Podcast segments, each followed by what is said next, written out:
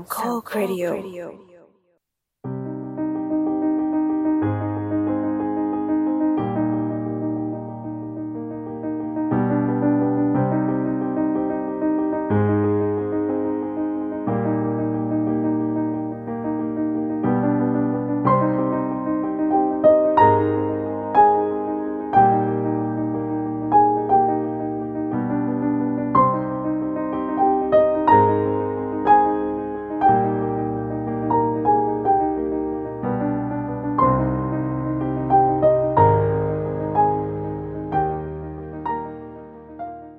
สวัสดีครับนี่คือรายการ The Opening Credit Podcast เกี่ยวกับหนังที่ผมมองใหม่ๆที่มีต่อหนังโดยหยิบยกประเด็นต่างๆที่น่าสนใจมาพูดคุยแบบแบ่งกันเอง EP นี้เป็น EP ที่47นะครับแล้วอัดกันวันที่27กรกฎาคมและจะออกอากาศกันวันที่2กันยายน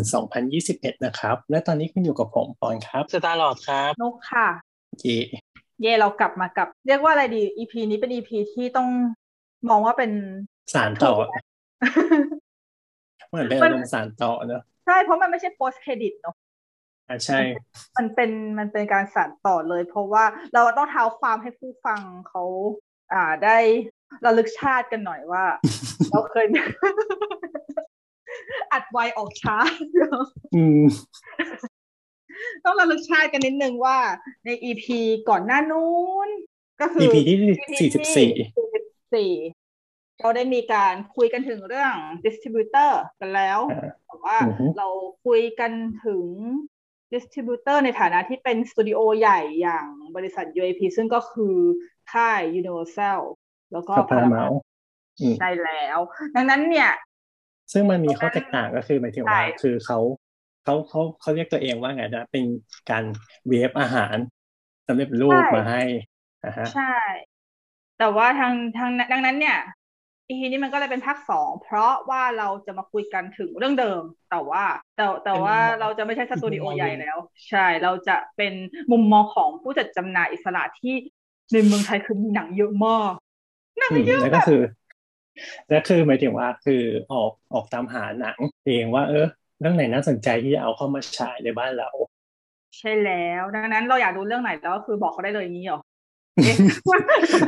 เดี๋ยวลองไปถามเขาดูนะครับใช่ก็คือวันนี้เราก็อยู่กับพี่พานุอารีหรือพี่ต้อยนะคะเป็นจากบริษัทสหมงคลฟิล์ม International ครับเป็นผู้อำนวยการฝ่ายจัดซื้อภาพยนตร์ต่างประเทศสหมงคลฟิล์มนะครับสวัสดีครับสวัสดีค่ะพี่ต้อยสวัสดีครับสวัสดีครับครับสวัสดีครับผมครับแนะนำตัวอีกทีนึงได้ไหมฮะได้ครับก็ผมก็ชื่อพานุอารีนะฮะก็จริงๆแล้วตำแหน่งในบริษัทก็อย่างที่บอกครับก็คือดูแลเรื่องการนำเข้าภาพยนตร์ต่างประเทศนะครับคือจริงๆบริษัทสามมงคลนี้ก็จะเป็นบริษัทจัดจำหน่ายซึ่งก็ผลิตหนังไทยด้วยใช่ไหมครับแล้วก็จัดจำหน่ายทั้งในและต่างประเทศเหมือนกับ UIP นะครับก็คือจัดจำหน่ายหนังอเมริกาในนอกประเทศอะไรเงี้ยแต่ว่าอีกส่วนหนึ่งของสหก็คือนำเข้าหนังจากต่างประเทศแล้วก็จัดจำหน่ายในเมืองไทยครับก็โดยหน้าที่หลักของผมก็คือดูแลในส่วนของการจัดหาภาพยนตร์ต่างประเทศเข้ามาจัดจำหน่ายครับครับผมก่อนที่จะไปกันถึงเรื่องของการนำภาพยนตร์เข้ามาฉายนะครับเดี๋ยวช่วยเล่าสักนิดหนึ่งได้ไหมครับว่าพี่ต้อยเข้ามาทางสู่วงการทางนี้ได้ยังไงครับก็จริงๆมันก็อาจจะเล่าเท้าความนิดคือจริงๆผมจบภาพยนตร์นะครับที่คณะวารสารศาสตร์สัมมาศาสตร์นานมากแล้วประมาณผมรุ่นรหัส34นะครับก็จบมาประมาณปี38แล้วก็ไปทำงานในสายการผลิตอยู่ประมาณสักนิดนึงอะไรอย่างเงี้ยครับแล้วก็ช่วงนั้น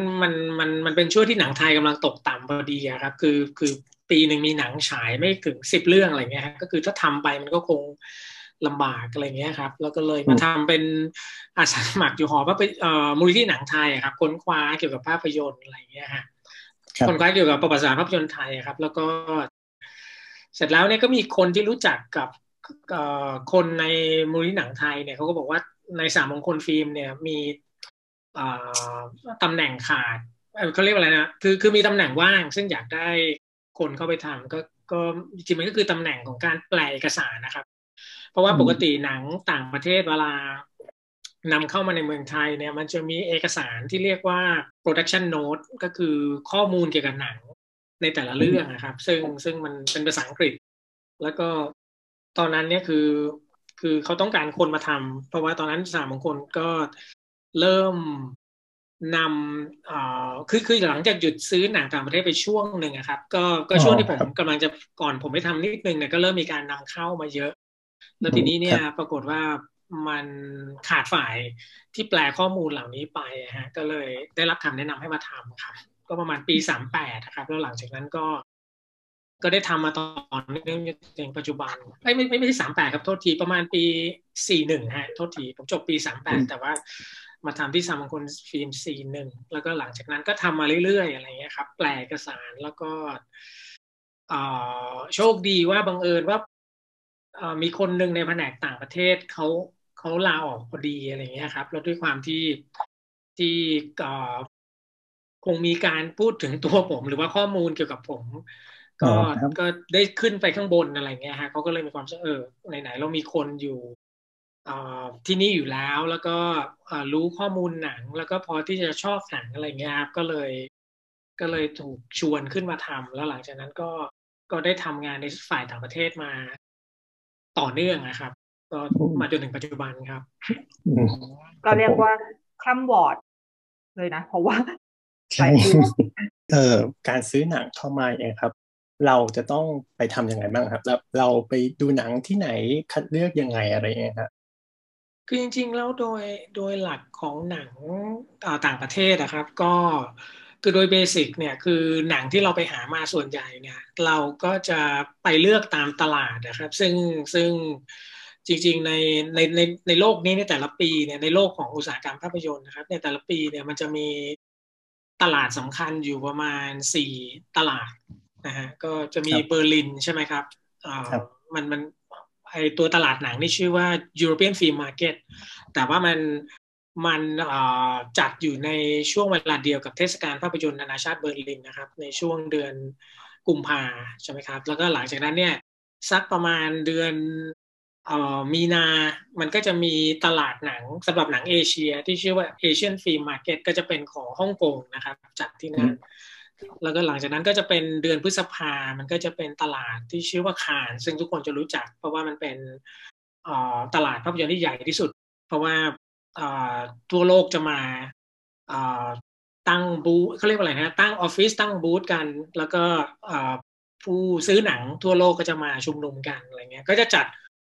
ขนานกันไปกับเทศกาลภาพยนตร์คานซึ่งก็เนี่ยเพิ่งประกาศผลไปซึ่งปีนี้ช้านะครับจริงๆปกติก็คือเดือนพฤษภาแล้วก็ตลาดสุดท้ายเนี่ยจะอยู่เดือนพฤศจิกาครับมันจะเป็นตลาดที่ชื่อว่า American Film Market ซึ่งเป็นตลาดที่เน้นภาพยนตร์ของอเมริกาเหนือทั้งหมดก็คืออเมริกาเป็นส่วนใหญ่แล้วครับแต่ว่าก็จะมีแบบแคนาดาบ้างแล้วก็ประเทศอื่นๆบ้างก็ไปตั้งไปตั้งสำนักงานกันนะครับแต่ว่าก็จะเป็น4ตลาดนี่แหละที่ในแต่ละปีจะมีการประกาศโปรเจกต์ประกาศหนังอะไรเงี้ยครับซึ่งในส่วนของผมเองเนี่ยก็จริงๆเราทำงานกันเป็นทีมนะครับในส่วนของเราคือในแต่ละตลาดเนี่ยเซลล์ของบริษัทต่างๆเนี่ยเขาก็จะส่งลิสต์ของหนังที่จะขายในปีนั้นๆอะไรอย่างเงี้ยฮะมาให้เราอะไรอย่างเงี้ยครับหน้าที่ของฝ่ายผมเนี่ยก็คือการศึกษาไอ้ตัว product นะครับซึ่งส่วนใหญ่เนี่ยหนังที่เราซื้อเนี่ยมันจะจำแนกครับคือถ้าเป็นหนังอเมริกันใหญ่ๆครับพวก Lionsgate หรือว่าหนังแบบพวก John Wick อ่ะถ้านึกถึงสเกลหนังเช่น John Wick หรือว่าเป็น Blockbuster blockbuster อย่างเงี้ยใช่ใช่ครับปกติเนี่ยคือการทำงานเนี่ยเราไม่สามารถรอจนกระทั่งหนังทั้งเรื่องเสร็จได้แล้วเราซื้อใช่ไหมครับโดยหลักเนี่ยของการซื้อของเนี่ยจริงๆหลักที่ถูกต้องที่สุดคือเราควรจะเห็นของก่อนได้สัมผัสได้ทดสอบใช่ไหมครับว่าของมันโอเคไหมแล้วเราถึงจ่ายตังค์แต่ว่าในกรณีของตลาดภาพยนตร์เนี่ยด้วยความที่คือยิ่งภาพยนตร์มันมีความใหญ่บล็อกบัสเตอร์อย่างที่ว่านะครับทุนสูงอะไรอย่างเงี้ยการแข่งขันมันก็จะสูงดังนั้นเนี่ยการแข่งขันเนี่ยมัน คนซื้อเนี่ยเขาจะไม่รอจนกระทั่งหนังเสร็จนะครับส่วนใหญ่เราก็จะอ่านบทหรือเป็นข้อมูลนะครับบางทีหนังที่มันมีการแข่งขันสูงเนี่ยบทเราก็รอไม่ได้บางทีเราอาจจะต้องมาตัดสินที่ข้อมูลของหนังเช่นเรื่องย่อเป็นยังไงดาราคือใครผู้กำกับคือใครอะไรเงี้ยครับอย่างสมมติโปรเจกต์นึงเนี่ยมันมีแบรดพิตเล่นอย่างเงี้ยคือแค่มีชื่อเราก็ต้องแบรดพิตเราก็ต้องเล็งแล้ว เราก็ต้องบีดกันแล้วใช่ไหมครับคือไม่สามารถรอคือสุดท้ายมันอาจจะเป็นหนังที่ไม่ดีก็ได้ใช่ไหมครับแต่ว่าด้วยความที่การแข่งขันมันสูงก็จะเป็นอย่างนี้แล้วก็มันก็อาจจะต้องบิดกันตั้งแต่แรกนะครับก็ด้วยหลักๆก็จะอย่างนี้ครับแล้ว พอหลังจากตกลงดีลได้ก็หน้าที่ต่อไปของผมก็คือเรื่องสัญญาใช่ไหมครับเราก็ต้องดูแลเรื่องสัญญาให้มันเป็นธรรมกับทั้งฝ่ายเราแล้วก็ในขณะฝ่ายเขาอะไรอย่างเงี้ยแล้วก็รวมถึงนำเข้าพวกเขาเรียกว่า material ครับพวกตัว DCP ตัวเทรตัวอย่างหนังตัวพวกเขาเรียกอะไรนะครับ marketing material พวกข้อมูลเกี่ยวกับการตลาดหรือว่าพวกโปสเตอร์อะไรเงี้ยเราก็ต้องประสานกับทางฝ่ายการตลาดครับก็ในขณะเดียวกันก็ด้วยความที่เราเนี่ยเป็นคนที่รู้จักกับหนังเป็นอย่างดีครับเพราะว่าเราเป็นคนไปพิกอัพมาเนี่ยคือบางทีเราก็ต้องประสานงานกับฝ่ายการตลาดของเราในการที่จะให้ข้อมูลแล้วก็รวมถึงให้คำปรึกษาในกรณีถ้าเขาสงสัยว่ามันเป็นหนังอะไรยังไงควรจะวางแผนยังไงอะไรเงี้ยเพราะว่าเราจะเป็นคนแรกๆหนังเสร็จเราก็ได้ดูก่อนอะไรเงี้ยแล้วหลังจากนั้นเราถึงมาประสานกับฝ่ายต่างๆอีกทีครับก็โดยคร่าวๆก็จะประมาณนี้ครับเหมือนกับที่เก๋เล่าวันก่อนเลยใช่ไหมที่ว่าสหมงคลซื้อบทล้อมเดลิงตั้งแต่เป็นบทอ่ะภาคแรกใช่ไหมครับใช่ครับจริงผมมายังไม่ทันนะครับตอน Lord of the Ring เนี่ยคือผมยังแปลเอกสารอยู่ข้างล่างอะไรเงี้ยแต่ว่าเท่าที่ผมได้ยินตำนานมาก็เนี่ยแหละครับก็คือเป็นบทที่ราคาแพงแล้วก็คนซื้อก็คือเจ้านายผมในปัจจุบันนะฮะก็รู้สึกว่าแบบมันเสี่ยงเพราะว่าราคามันแพงมากแล้วก็ในขณะเดียวกันเนี่ย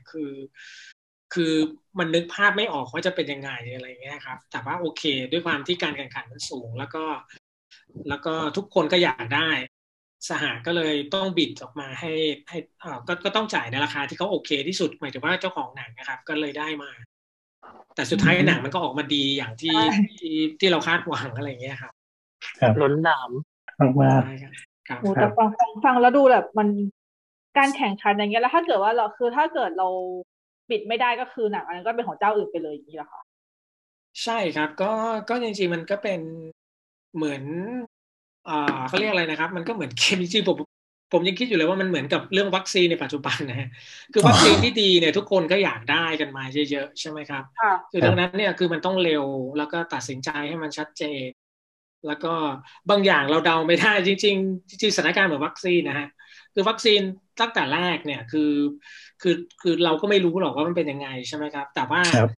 ใครที่ตัดสินใจบิดก่อนเสนอราคาก่อนเร็วก่อนก็จะจองได้ก่อนใช่ไหมฮะหนังก็เหมือนกันครับบางอย่างเรารอไม่ได้จริงๆแล้วก็ถ้าเราพลาดมันก็คือก็พลาดอะไรเสียโอกาสไปเลยใช่แล้วเราก็อาจจะต้องมารอครั้งต่อไปอะไรเงี้ยครับโอ้อย่างนี้เนี่ยอย่างของสหมงคลเนี่ยคือหนังเยอะมากในแต่ละในอย่าว่าแต่ละเดือนนะคะคือหนังของสหมงคลเยอะมาก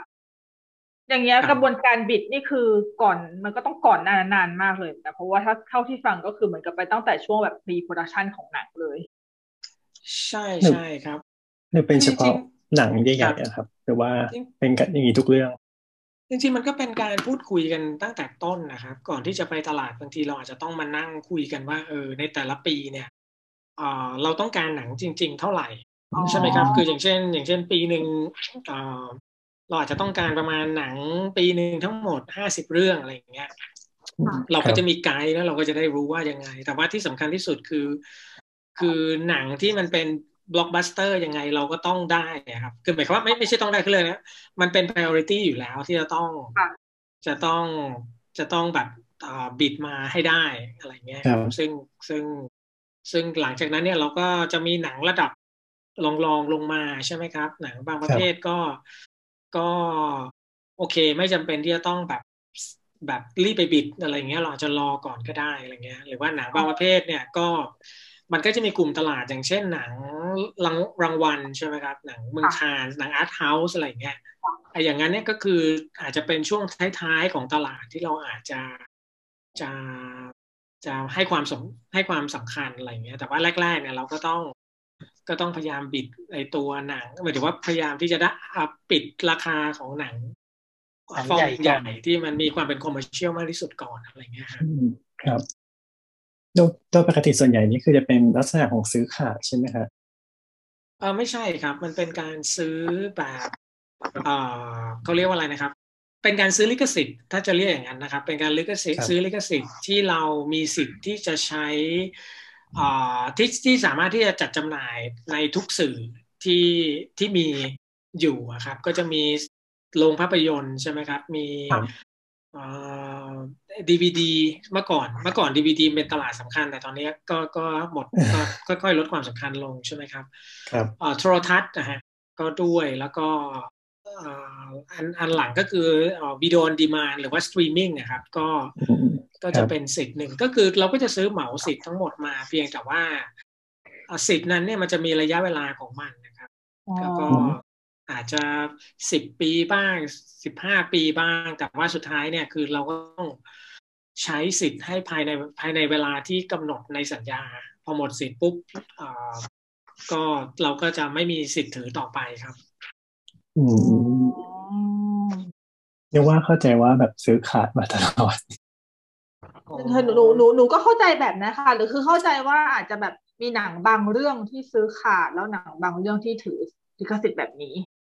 จริงๆมันคือในแง่ของเจ้าของสิทธิ์นะครับคือหนังเรื่องนึงเนี่ยมันเป็น IP ของเราใช่ไหมครับเป็นเรียกอะไรนะครับสิทธิทางปัญญาเค้าเรียกอะไรนะทรัพย์สินทางปัญญาของเราอ่ะคือดังนั้นเนี่ยคือโดยหลักเนี่ยเค้าจะไม่ขายขาดให้กับใครคนอื่นคือการขายในระยะเวลาที่จำกัดต่อให้เจ้าเดิมจะมาขอต่อสัญญามันก็ต้องต่อด้วยการที่เราต้องจ่ายเงินค่าสิทธิ์อีกใช่ไหมครับคือมันไม่ใช่การแบบซื้อขาดแล้วก็ยาวเพราะไม่งั้นเนี่ยถ้ามองในมุมของเราเป็นเจ้าของสิทธิ์เนี่ยเราก็จะเสียโอกาสใช่ไหมครับหรือไม่ถ้าสัญญาหมดกับอีกเจ้าหนึ่งเนี่ยอีกเจ้าหนึ่งใช่ไหมครับสมมติใช้แทนว่าเจ้าบริษัท A เนี่ยบริษัท B เกิดอยากได้เขาก็เสนอให้มากกว่าอะไรเงี้ยก็มันก็ถือว่าเจ้าของสิทธิ์ก็จะได้ผลกำไรต่อเนื่องต่อไปอะไรเงี้ยครับอย่างนี้ถ้าเกิดสมมุติว่าไม่สมมติสิทธิ์อย่างนี้ถ้าเกิดว่าในกรณีที่อย่างโรงภาพยนตร์เฮาส์นะคะเขาจะชอบจัดแบบเทศกาลหนังญี่ปุ่นอะไรที่เอาหนังญี่ปุ่นเก่าๆมาฉายซึ่งมันเป็นส่วนมากจะเป็นของของมงกุฎซินีม่าใช่ไหมคะคือของสหฟิล์มอันนี้ก็คือเหมือนกับว่าจะต้องเป็นหนังที่อยู่ในระยะเวลาสิทธิ์นั้นใช่ไหมคะใช่ครับก็ต้องอยู่ในระยะเวลาของสิทธิ์นั้นครับผมไม่น่าเพราะเคยไปถามบางเรื่องเขาบอกว่ามันเก่าเกินไปแล้วครับน้องใช่ฮะคือก็ถ้าบอกว่าก็อาจจะต้องลองเช็คเพราะว่าสิทธิ์ในประเทศไทยอาจจะถูกซื้อโดยอีกเจ้าหนึ่งนะครับคือเราก็อาจจะต้องเช็คต่อไปว่าไอ้ค่ายไหนที่มาซื้อสิทธิ์ต่อหมายถึงว่าซื้อสิทธิ์โดยตรงจากเจ้าของหนังอะไรเงี้ยครับครับแล้วอย่างเงี้ยค่ะถ้าเกิดสมมุติเป็นกรณีของบล็อกบัสเตอร์ใช่ไหมคะอย่างจอห์นวิกหรือว่าอย่างฮังเกอร์เกมหรืออะไรอย่างเงี้ยคือมันถ้าเกิดเป็นสตูดิโอใหญ่พวกไลออนเกตอย่างเงี้ยคือพอเราบิดภาคแรกมาได้เงี้ยภาคต่อมาเราก็ต้องบิดเหมือนเดิมใช่ไหมคะมันไม่ใช่ว่าเราผูกขาดทั้งชุดก็จริงๆเนี่ยสัญญาเนี่ยมันจะมีคลอสนึงอะครับที่เขาเรียกว่าเขาเรียกอะไรนะเดี๋ยวนะfirst negotiation and last refusal ฮะคือหมายความว่าคนที่เป็นเจ้าของสิทธิ์ภาคก่อนหน้านี้ก็จะมีสิทธิ์ในการเจรจาก่อนคือหมายความว่าเจ้าของสิทธิ์เนี่ยเขาจะไม่ไปคุยกับที่ไหนจนกว่ามาคุยกับเราใช่ไหมครับแล้วในระหว่างนั้นเนี่ยถ้าเรายังตัดสินใจไม่ได้เขาอาจจะไปคุยกับเจ้าอื่นก่อนอะไรเงี้ยฮะว่าคุณจะเสนอในราคาที่มากกว่าคนนี้ไหมหรืออะไรประมาณนั้นนะฮะ แล้วสุดท้ายเนี่ยคือเขาก็จะมาหาเราก่อนแล้วก็มาถามเราว่าเราจะเอาไหมคือเราจะเป็นคนสุดท้ายที่ปฏิเสธนะครับคือพูดง่ายๆว่าถ้าเกิดสุดท้ายเราปฏิเสธจริงๆแล้วเนี่ยเขาถึงจะสามารถขายให้เจ้าอื่นได้ก็หมายความว่าก็ไม่ได้หมายความว่าเราจะเขาเรียกอะไรนะครับจะถือสิทธิ์ต่อเนื่องหรือว่าจะมีสิทธิ์ที่จะบิดก่อนเขาเรียกอะไรนะครับคือหมายความว่าเจ้าของสิทธิ์เนี่ยจะเลือกมาหาเราอย่างเดียวเนี่ยมาคุยกับเราคนเดียวเนี่ยไม่ครับเขาก็ยังคุยกับเจ้าอื่นเราเนี่ยมีสิทธิ์ที่เขาpriority สูงหน่อยใช่ๆครับเพราะว่าเขาก็จะถือว่าเราเป็นคนอย่างสมมุติหนังภาคแรกที่มันประสบความสำเร็จเนี่ยเขาก็จะถือว่าเราเป็นคนปั้นมันมากับมือใช่ไหมครับก็สร้าง value ให้กับมันเขาก็คงอยากให้เจ้าบริษัทเดิมที่เคยปลูกปั้นหนังเรื่องนี้ได้จัดจำหน่ายภาคต่อไปอ๋อใช่ๆครับเกตเขามีวิธีการทำงานแบบนี้เนอะแบบซับซ้อนดีเหมือนกันนะครับเนี่ยแล้วอย่างครับแล้วอย่างกรณีพวกหนังนอกกระแสครับเราแบบได้มีโอกาสที่หรือว่าดูตั้งแต่ตัวประมาณแบบคุยเหมือนเจรจาเหมือนค่ายหลักๆไหมครับหรือว่าเราไปดูหนังเลยถ้าเป็นหนังนอกกระแสประเภทอย่างนี้เนี่ยส่วนใหญ่จะเลือกดูก่อนนะครับเพราะว่ามันก็50-50เหมือนกันคือหนังบางเรื่องมันอาจจะยากเกินไปหรือหนังบางเรื่องมันอาจจะไม่ใช่อย่างที่เราคิดใช่ไหมครับเพราะว่าบางทีหนังในกระแสบางอย่างเนี่ยคือสมมติถ้าเกิดโอเคมันอาจจะถูกพูดถึงเยอะแล้วมันอาจจะแบบฟังดูเหมือนโอเคแต่ว่าพอเราดูแล้วมันอาจจะไม่ใช่แบบนั้นหรือมันอาจจะมีความแบบเอามาแล้วเนี่ยมันจะเวิร์กไหมสำหรับตลาดเราเพราะว่าบางประเภทเนี่ยคือมันอาจจะประสบความสำเร็จในประเทศหนึ่งแต่อีกประเทศหนึ่งมันอาจจะไม่ก็ได้อะไรเงี้ยครับคือดังนั้นเนี่ยสิ่งที่ดีที่สุดก็คือดูก่อนแล้วพอดูเสร็จปุ๊บเนี่ยก็ตัดสินใจครับครับเท่าที่ได้ดูมาที่หนังที่เอาเข้าของสหที่เป็นหนังนอกกระแสนี่ก็คือเลือกมาดีๆเลยอย่างเงี้ยครับมีวิธีการแบบตาที่แหลมคมยังไงฮะในการที่จะคัดเลือกเข้ามาคือจริงผมว่ามันต้องคือโดยหลักอย่างที่บอกครับว่าเราทำงานกันเป็นทีมใช่ไหมครับแล้วก็โอเคของผมก็อาจจะมีน้องคนนึงกับเพื่อนร่วมงานอีกคนนึงเนี่ยเราจะช่วยกันดูแล้วเราก็จะช่วยกันเขาเรียกอะไรนะครับเวทน้ำหนักอะครับเพราะว่าคือสมมุติถ้าเกิดสุดท้ายเนี่ยคือหนังถ้าทั้ง3คนเราเห็นว่ามันเป็นเอกฉันท์เนี่ยโอเคอย่างนั้นแสดงว่าเทสมันตรงเพราะว่าจริงๆแต่ละคนจะเทสต่างกันบางคนนึงก็จะชอบหนังประเภทนึงไปเลยอีกคนนึงก็จะน้องอีกคนนึงเป็นผู้หญิงเขาก็อาจจะมีความแบบเขาชอบหนังประเภทแบบที่มันไม่โหดไม่ดุดันมากอะไรเงี้ยผมก็อาจจะกลางๆหน่อยอะไรเงี้ยแล้วก็อาจจะแบบโอเคอาจจะพอเมื่อก่อนเราดูหนังเทศกาลบ่อยก็อาจจะพอมีแบ็คกราวด์อะไรบ้างเราก็จะมานั่งคุยกันอะไรเงี้ยครับแล้วก็สุดท้ายเนี่ยคือผมว่าสิ่งที่มันเป็นปัจจัยสำคัญแล้วมันขาดไม่ได้ครับก็คือผู้บริหารแหละเพราะว่าจริงๆถ้าเขาไม่สนใจคือไอ้สิ่งที่เราพยายามจะคอนวินส์มันก็ไม่สำเร็จใช่ไหมครับแต่ว่าพอเราเสนอไปปุ๊บแล้วก็เขาก็เห็นด้วยใช่ไหมครับเขาคิดว่าก็น่าจะลองมาดูมันก็เหมือนกับมันก็ได้รับการส่งเสริมแล้วก็สุดท้ายมันก็ถ้ามันประสบสำเร็จปุ๊บเนี่ยมันก็จะส่งผลทุกอย่างในแง่บวกครับกับทั้งแผนกด้วยแล้วก็กับทั้งในแง่องค์กรด้วยใช่ไหมครับว่าสุดท้ายก็คือเหมือนกับนำหนังที่ดีมาสู่ตลาดบ้านเราอะไรเงี้ยครับคือโดยหลักมันก็จะไปอย่างนั้นมันก็อาจจะไม่ได้มีการแบบคนไหนเด่นกว่าใครหรืออะไรมันก็จะเหมือนกับกึ่งๆเป็นทีมเนี่ยแต่ว่าใครชอบอะไรก็จะต้องดีเฟนต์ให้กับหนังเรื่องนั้นมากที่สุดนะครับคือถ้าเราดีเฟนต์ได้แล้วก็ทุกคนเห็นคล้อยมันก็ถือว่าโอเคแสดงว่าเขาก็เชื่อเหมือนที่เราเชื่ออะไรเงี้ยครับแบบนี้ก็ดีนะเพราะมีความรู้สึกว่าถ้าเกิดสมมติยิ่งเรามีทีมงานที่หลายคนหน่อยแล้วเวลาคุยกันเนี่ยเพราะสังเกตได้ว่าหนังของทางสหค่อนข้างหลากหลายมากๆแบบไม่อันนี้คือแม้กระทั่งกรณีใช่มีหลายแนวแม้กระทั่งกรณีที่เป็นหนังเล็กๆหนังอินดี้หรือหนังรางวัลก็จะแบบมีสลับมาเข้าฉายด้วยก็เลยคิดมันก็ดีดูหลากหลายดี ก็จริงๆก็อย่างที่ว่าครับ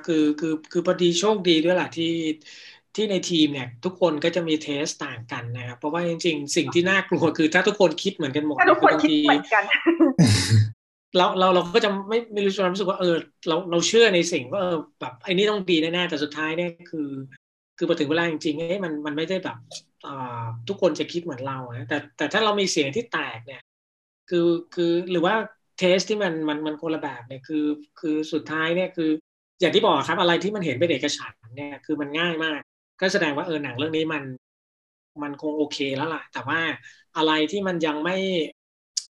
ถูกใจคนนึงแต่ไม่ถูกใจคนไอ้ตรงนั้นมันอาจจะต้องมาพูดคุยมาถกเถียงกันอะไรอย่างเงี้ยครับก็หลายเรื่องที่ผมชอบแต่ว่าอีก2คนอาจจะไม่ชอบก็มีแต่หลายเรื่องที่อีกคนนึงชอบแต่ว่าผมอีกคนกับอีกคนนึงไม่ได้ชอบก็มีเหมือนกันแต่ว่าสุดท้ายก็คือพยายามหาจุดลงตัวให้มันสมดุลที่สุดอะไรเงี้ยฮะครับแล้วมีหนังที่พี่ต้อยอยากได้แล้วโดนรีเจ็คไหมฮะก็จริงๆก็มีนะฮะคืออย่างบางอันมันอาจจะยากมากแต่เราชอบใช่ไหมครับอย่างผมจำได้ว่ามันมีชื่ออะไรนะ Goodbye Cinema มันฮะของโกดาอะไรเงี้ยซึ่งไอ้นั่นเนี่ยคือผมโอเคแต่ว่ามันก็ยากจริงๆแล้วครับไอ้เรื่องนี้ดูในเทศกาลมั้งครับในคานใช่ละมันมีรอบที่ไปดูได้อะไรเงี้ยครับแต่ว่าไอ้เรื่องนั้นเนี่ยคือผมเซ็นเซอร์ด้วยตัวเองครับเพราะว่าคือผมรู้สึกว่ามันคือเราอยากได้ก็จริงแต่ว่าสุดท้ายเนี่ยคือบางทีมันก็เรียกอะไรนะครับมันอาจจะยากในหมู่คนไทยด้วยใช่ใช่ครับแล้วก็อีกอย่างหนึ่งคือพอเขาเรียกอะไรนะหนึ่งคือมันไม่ใช่เงินเราด้วยใช่ไหมคือเราอาจจะมีแพชชั่นกับมันแต่ว่าเราก็ต้องดึงสติเรากลับมานิดนึงว่าแบบจริงๆแล้วเนี่ยคือหนังเรื่องนึงครับเวลาจะเอามาฉายเนี่ยมันไม่ใช่แค่ค่าลิขสิทธิ์หนังอย่างเดียวถูกไหมครับมันไม่ใช่แค่แบบจ่ายค่าลิขสิทธิ์มันยังมีค่าการตลาดค่าสั่งของสั่งพวก DCP print อะไรมาอีกอะไรเงี้ยคือราคาหนังมันก็ต้องบวกคอสเหล่านี้แล้วทีนี้พอมันฉายปุ๊บมันจะได้ไหมอะไรเงี้ยครับหรือว่าในขณะเดียวกันเนี่ยพอฉายลงปุ๊บมันจะไปช่องทางอื่นได้ไหมทีวีเนี่ยเขาจะซื้อสิทธิ์ต่อไหมหรือว่าDVD เนี่ยมันจะขาย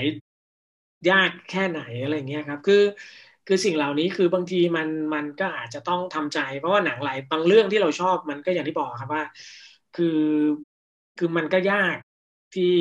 ที่แบบคือมาคิดอีกทีสุดท้ายถ้ามันเฟลหรือว่ามันอะไรอย่างเงี้ยมัน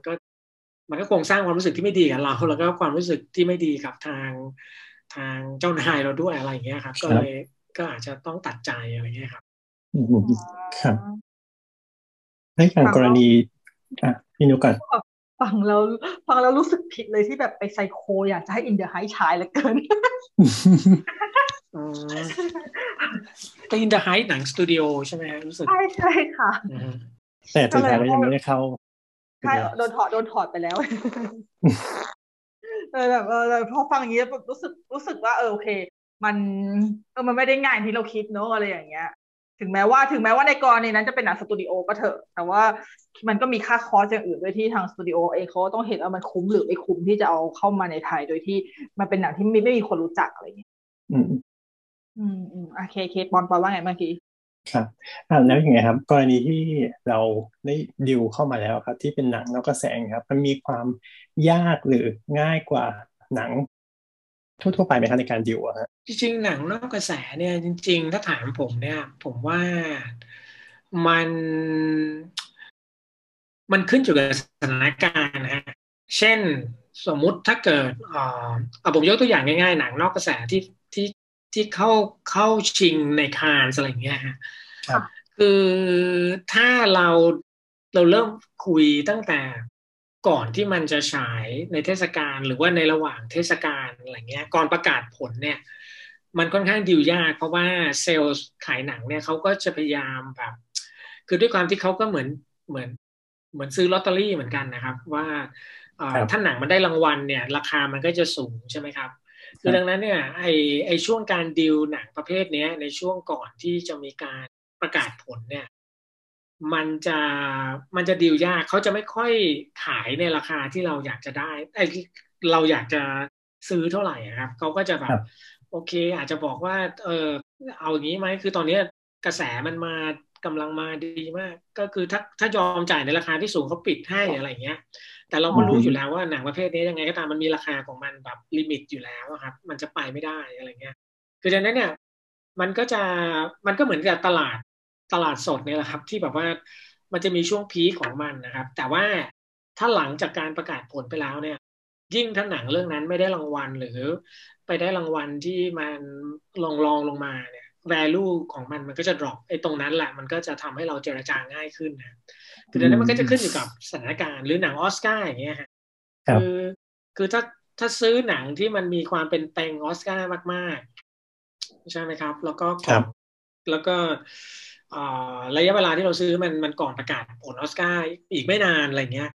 คือเซลส์ก็จะสามารถที่จะแบบเล่นแปรธาตุเรื่องราคาได้อะไรเงี้ยครับแต่ว่าถ้ามันผ่านออสการ์ไปแล้วอะไรเงี้ยคือมันก็จะทำให้ทุกอย่างมันดรอปลงอะไรเงี้ยนะครับคือมันก็เป็นสิ่งที่เขาเรียกอะไรนะครับมันก็จะเสี่ยงแต่ว่าในขณะเดียวกันผมก็คิดว่ามันก็คุ้มอะไรอย่างเงี้ยครับแต่โอเคบางเรื่องที่เราเห็นศักยภาพมันจริงๆนะครับไอ้ตรงนั้นเนี่ยเราก็ต้องพยายามไฟท์ตั้งแต่ต้นอะไรอย่างเงี้ยครับอย่างถ้ายกตัวอย่างกรณี Parasite อย่างเงี้ยครับคือได้ดูมาปุ๊บเนี่ยทุกคนที่ในทีมที่ดูทุกคนก็มีความรู้สึกว่ามันโอเคแน่มันสนุกนะฮะแล้วมีความรู้สึกถ้าเรารอจนกระทั่งแบบมันประกาศเพราะซึ่งตอนนั้นเนี่ยไม่ได้คิดว่ามันจะได้รางวัลสูงสุดนะฮะไม่ได้คิดว่ามันจะได้ปาล์มทองแค่คิดว่าพุ่งกับยอดเยี่ยมหรือว่าได้สักรางวัลกลางปีประเภทประวัติรางวัลอันดับ2อะไรอย่างเงี้ยมันก็โอเคแล้วเลยแต่ว่าไอ้เรื่องนี้มันเด่นและดีจนมีความรู้สึกว่ายังไงก็ควรจะต้องรีบจัดการดีกว่าอะไรเงี้ยครับแต่ก็สุดท้ายก็คือดิวได้ก่อนใช่ไหมฮะหรือว่าก็ดิวได้ก่อนครับแล้วก็มันก็จะมีเงื่อนไขอะไรเงี้ยครับเช่นถ้าได้รางวัลปุ๊บก็ต้องเพิ่มราคาให้อีกนิดนึงอะไรเงี้ยแต่ว่าโอเคมันก็ไม่ได้เป็นตัวเลขที่สูงแล้วผมว่ามันก็ดีสิอีกในแง่ที่ว่าถ้ามันได้รางวัลสูงก็ต้องมาดูแล้วมันก็เพิ่ม value ให้กับหนังในแง่การตลาดเวลาเราโปรโมทมันก็จะยิ่งดีขึ้นอะไรเงี้ยครับพอได้หนังนอกกระแสเหล่านี้เข้ามาแล้วครับเรามีวิธีการเลือกยังไงครับว่าเราจะฉายที่โรงไหนหรือฉายเฉพาะโรงอะไรอย่างเงี้ยครับคือจริงๆโดยหลักครับคือหน้าที่ของกระบวนการจัดจำหน่ายครับคือผมจะเป็นฝ่ายผมเนี่ยมันจะเหมือนเป็นฝ่ายต้นน้ำใช่ไหมครับคือเป็นคนที่หาพวกหนังมาอะไรเงี้ยครับแล้วเสร็จแล้วเนี่ยถ้าเป็นโรงงานเนี่ยหนังมันก็จะถูกส่งผ่านสายพานใช่ไหมครับไปตามส่วนต่างๆซึ่งก็จะมีฝ่ายการตลาดอะไรเงี้ยนะครับแล้วก็ฝ่ายที่จะดูแลเรื่องการวางบุ๊กกิ้งหรืออะไรเงี้ยก็จะเป็นพวกฝ่ายโปรแกรมมิ่งอะไรเงี้ยครับคือหน้าที่นี้ก็คือเขาก็จะเป็นคนที่จะคอยหาช่วงเวลาที่จะบุ๊กหนังกับโรงอะไรอย่างเงี้ยซึ่งเขาก็คงดูตามเงื่อนไขต่างๆเช่นฉายต่างประเทศเมื่อไหร่ใช่ไหมครับคือเราไม่ควรจะฉายหนังให้มันแบบห่างจาก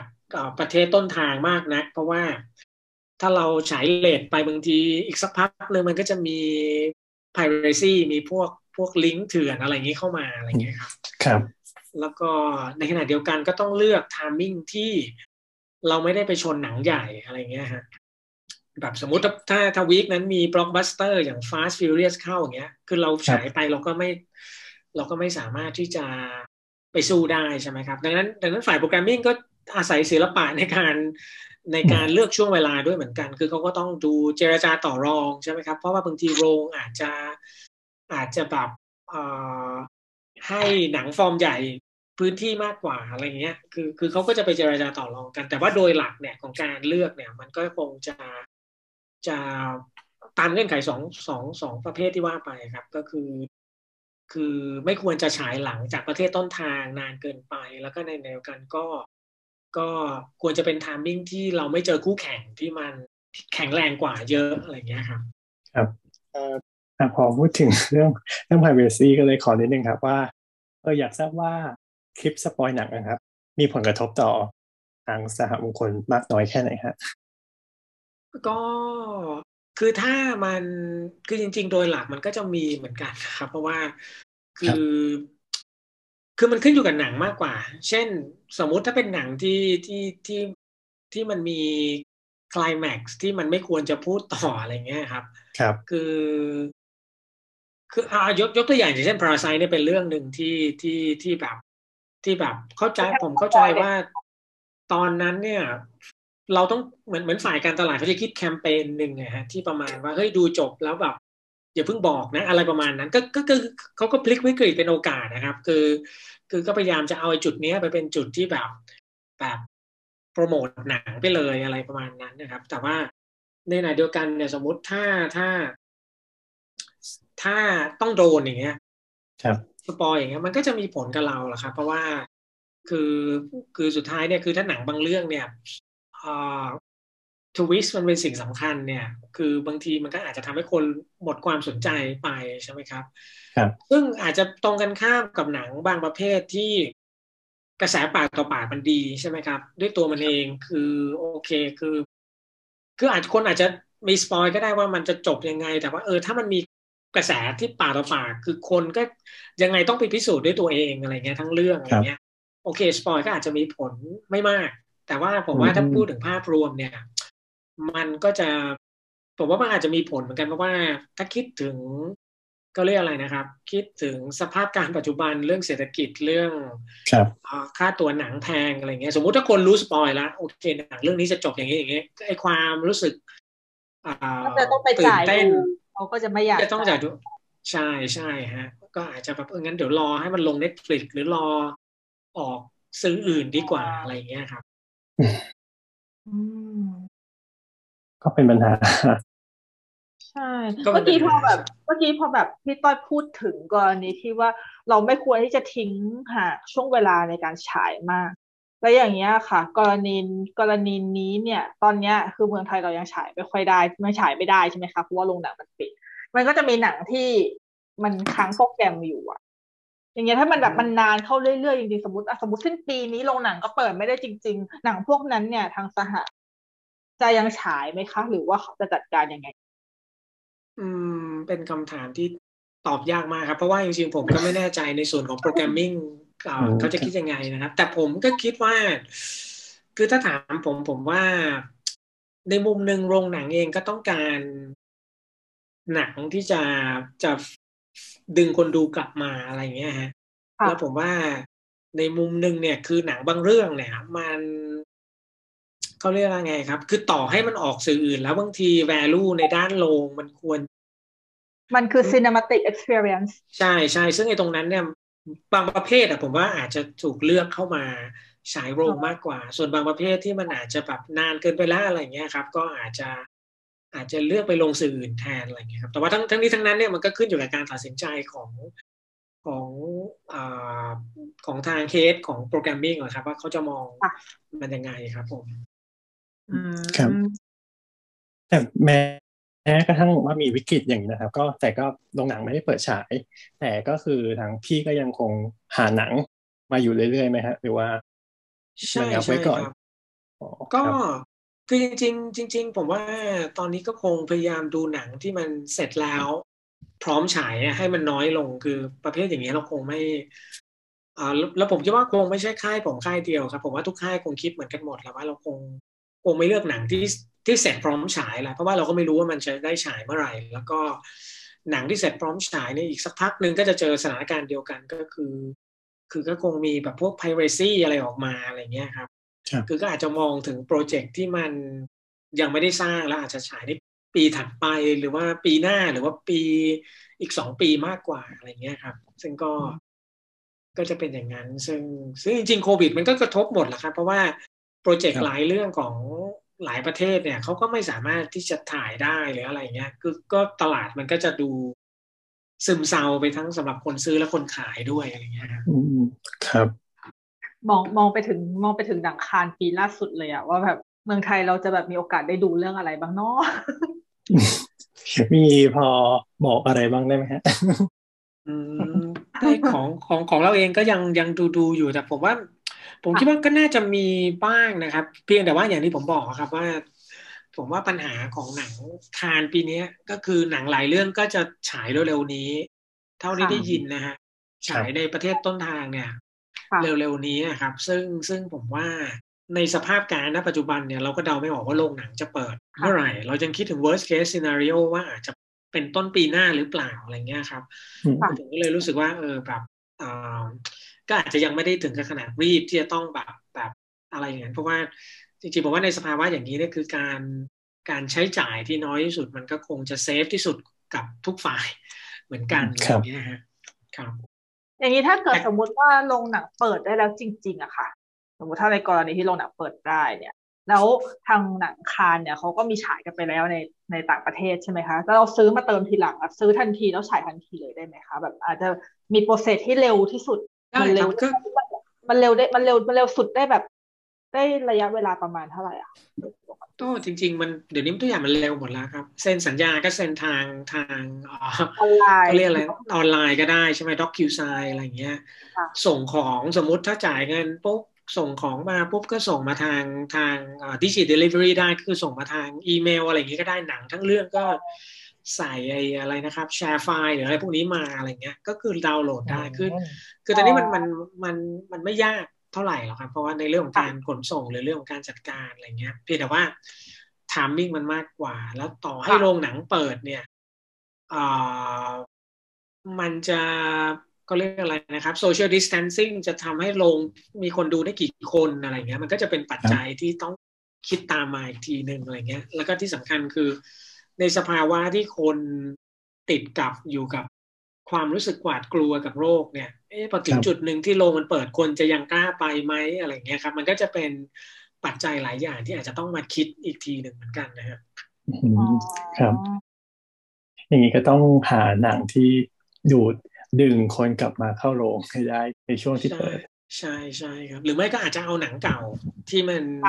feel good หรือดีๆเพราะว่าหลายประเทศที่เขาเปิดโรงหนังใหม่ๆอย่างเกาหลีตอนช่วงแรกๆที่เริ่มเปิดโรงหนังครั้งก็จะเอาหนังแบบลาลาแลนด์หนังที่แบบดูแล้วแบบโอเคหน่อยแบบรู้สึกอยากกลับเข้ามาอะไรเงี้ยมาฉายอะไรเงี้ยก็ผมคิดว่าของเราก็อาจจะกลับมาอย่างนี้อีกครั้งหนึ่งก็ได้คือเอาหนังที่แบบเคยฉายมาแล้วแต่ว่าสร้างความรู้สึกที่ดีในการทำให้คนดูรู้สึกว่ามาดูเถอะอะไรเงี้ยครับเหมือนปีที่แล้วเนาะที่ปีที่แล้วเริ่มแบบกลับมาเปิดโรงหนังใหม่ช่วงที่โควิดระบาดอยู่ช่วงหนึ่งเราแบบปิดไปใช่ไหมช่วงนั้นใช่ช่วงนั้นก็จะมีเอาหนังเก่าๆมาฉายโดยเฉพาะเฮามีเยอะมากเลยค่ะดูตามดูเยอะมากเลยเพราะแบบคือมันรู้สึกดีต่อให้มันเป็นเรื่องที่แบบเรามีแผ่นอยู่แล้วที่บ้านหรืออะไรก็ตามแต่ว่าการที่ได้ไปดูในโรงหนังมันเป็นประสบการณ์ที่มันต่างกันมากๆใช่ครับก็คือผมรู้สึกว่าตรงนี้แหละที่มันจะดึงคนได้ก็คือสร้างความรู้สึกว่าคือต่อให้โรงหนังอะไรอย่างเงี้ยใช่ครับต่อให้เราอยู่บ้านเราก็อาจจะไม่ได้ประสบการณ์การดูหนังได้เท่ากับไปดูในโรงอะไรอย่างเงี้ยครับลองลิสต์ซีนีมาใช่ลองลิสต์ซีนีมาอีกเป็นอะไรที่แบบคือตอนนี้เราก็คิดถึงโรงหนังกันมากๆใช่ค่ะพี่ต้อยดูในโรงหนังเรื่องล่าสุดเรื่องอะไรคะเนี่ยโอ้น่าจะนานมากนะครับถ้าเป็นนั่นก็อาจจะเป็นแบบพวกหนังบ่งคาวายครับอ๋อที่ช่วงที่กลับมาใช่ใช่เพราะว่าตอนนั้นนี่คือไปดูทุกเรื่องที่ได้ฉายอะไรเงี้ยครับแล้วหลังจากนั้นก็เริ่มมีภาวะระบาดกลับมาอีกครั้งหนึ่งใช่ไหมครับประมาณสักช่วงต้นปีอะไรเงี้ยต้นก่อนเมษาประมาณสักไอ้คลัสเตอร์สมุทรปราการแล้วก็ไอ้สมุทรสาครแล้วมันก็ในกรุงเทพก็เริ่มตระหนกกันอะไรเงี้ยแล้วหลังจากนั้นก็ไม่ค่อย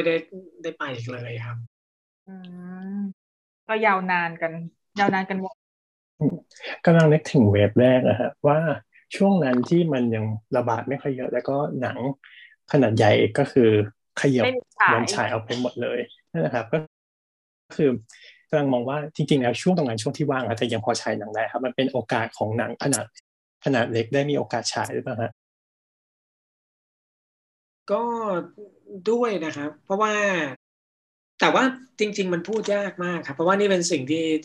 ที่ผมสังเกตแล้วจริงๆพอดีผมเองผมเขียนบทความด้วยครับปีที่แล้วเนี่ยเขียนให้กับฟิล์มคลับเนี่ยก็ได้เขียนตั้งข้อสังเกตเหมือนกันนะว่าจริงๆแล้วเนี่ยโอเคต่อให้หนังบล็อกบัสเตอร์เนี่ยมันถูกดึงถอดออกจากโปรแกรมหรือว่าไม่มีใช่ไหมครับแต่ว่าในสภาวะทางเศรษฐกิจเนี่ยมันมีผลมากที่ทำให้คนตัดสินใจลังเลที่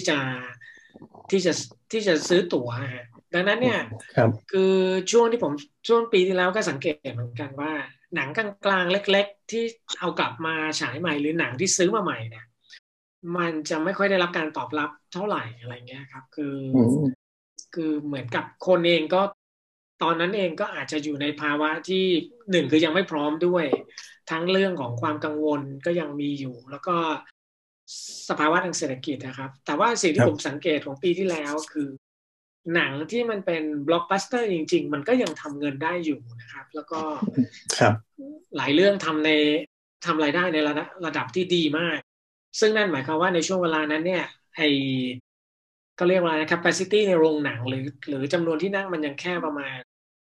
30-40% แต่ว่ารายได้มันดีก็เท่ากับว่าถ้ามันฉายปกติเนี่ยมันก็น่าจะดับเบิลหรือว่าทริปเปิลขึ้นใช่ครับซึ่งมันก็สะท้อนให้เห็นว่าผมว่า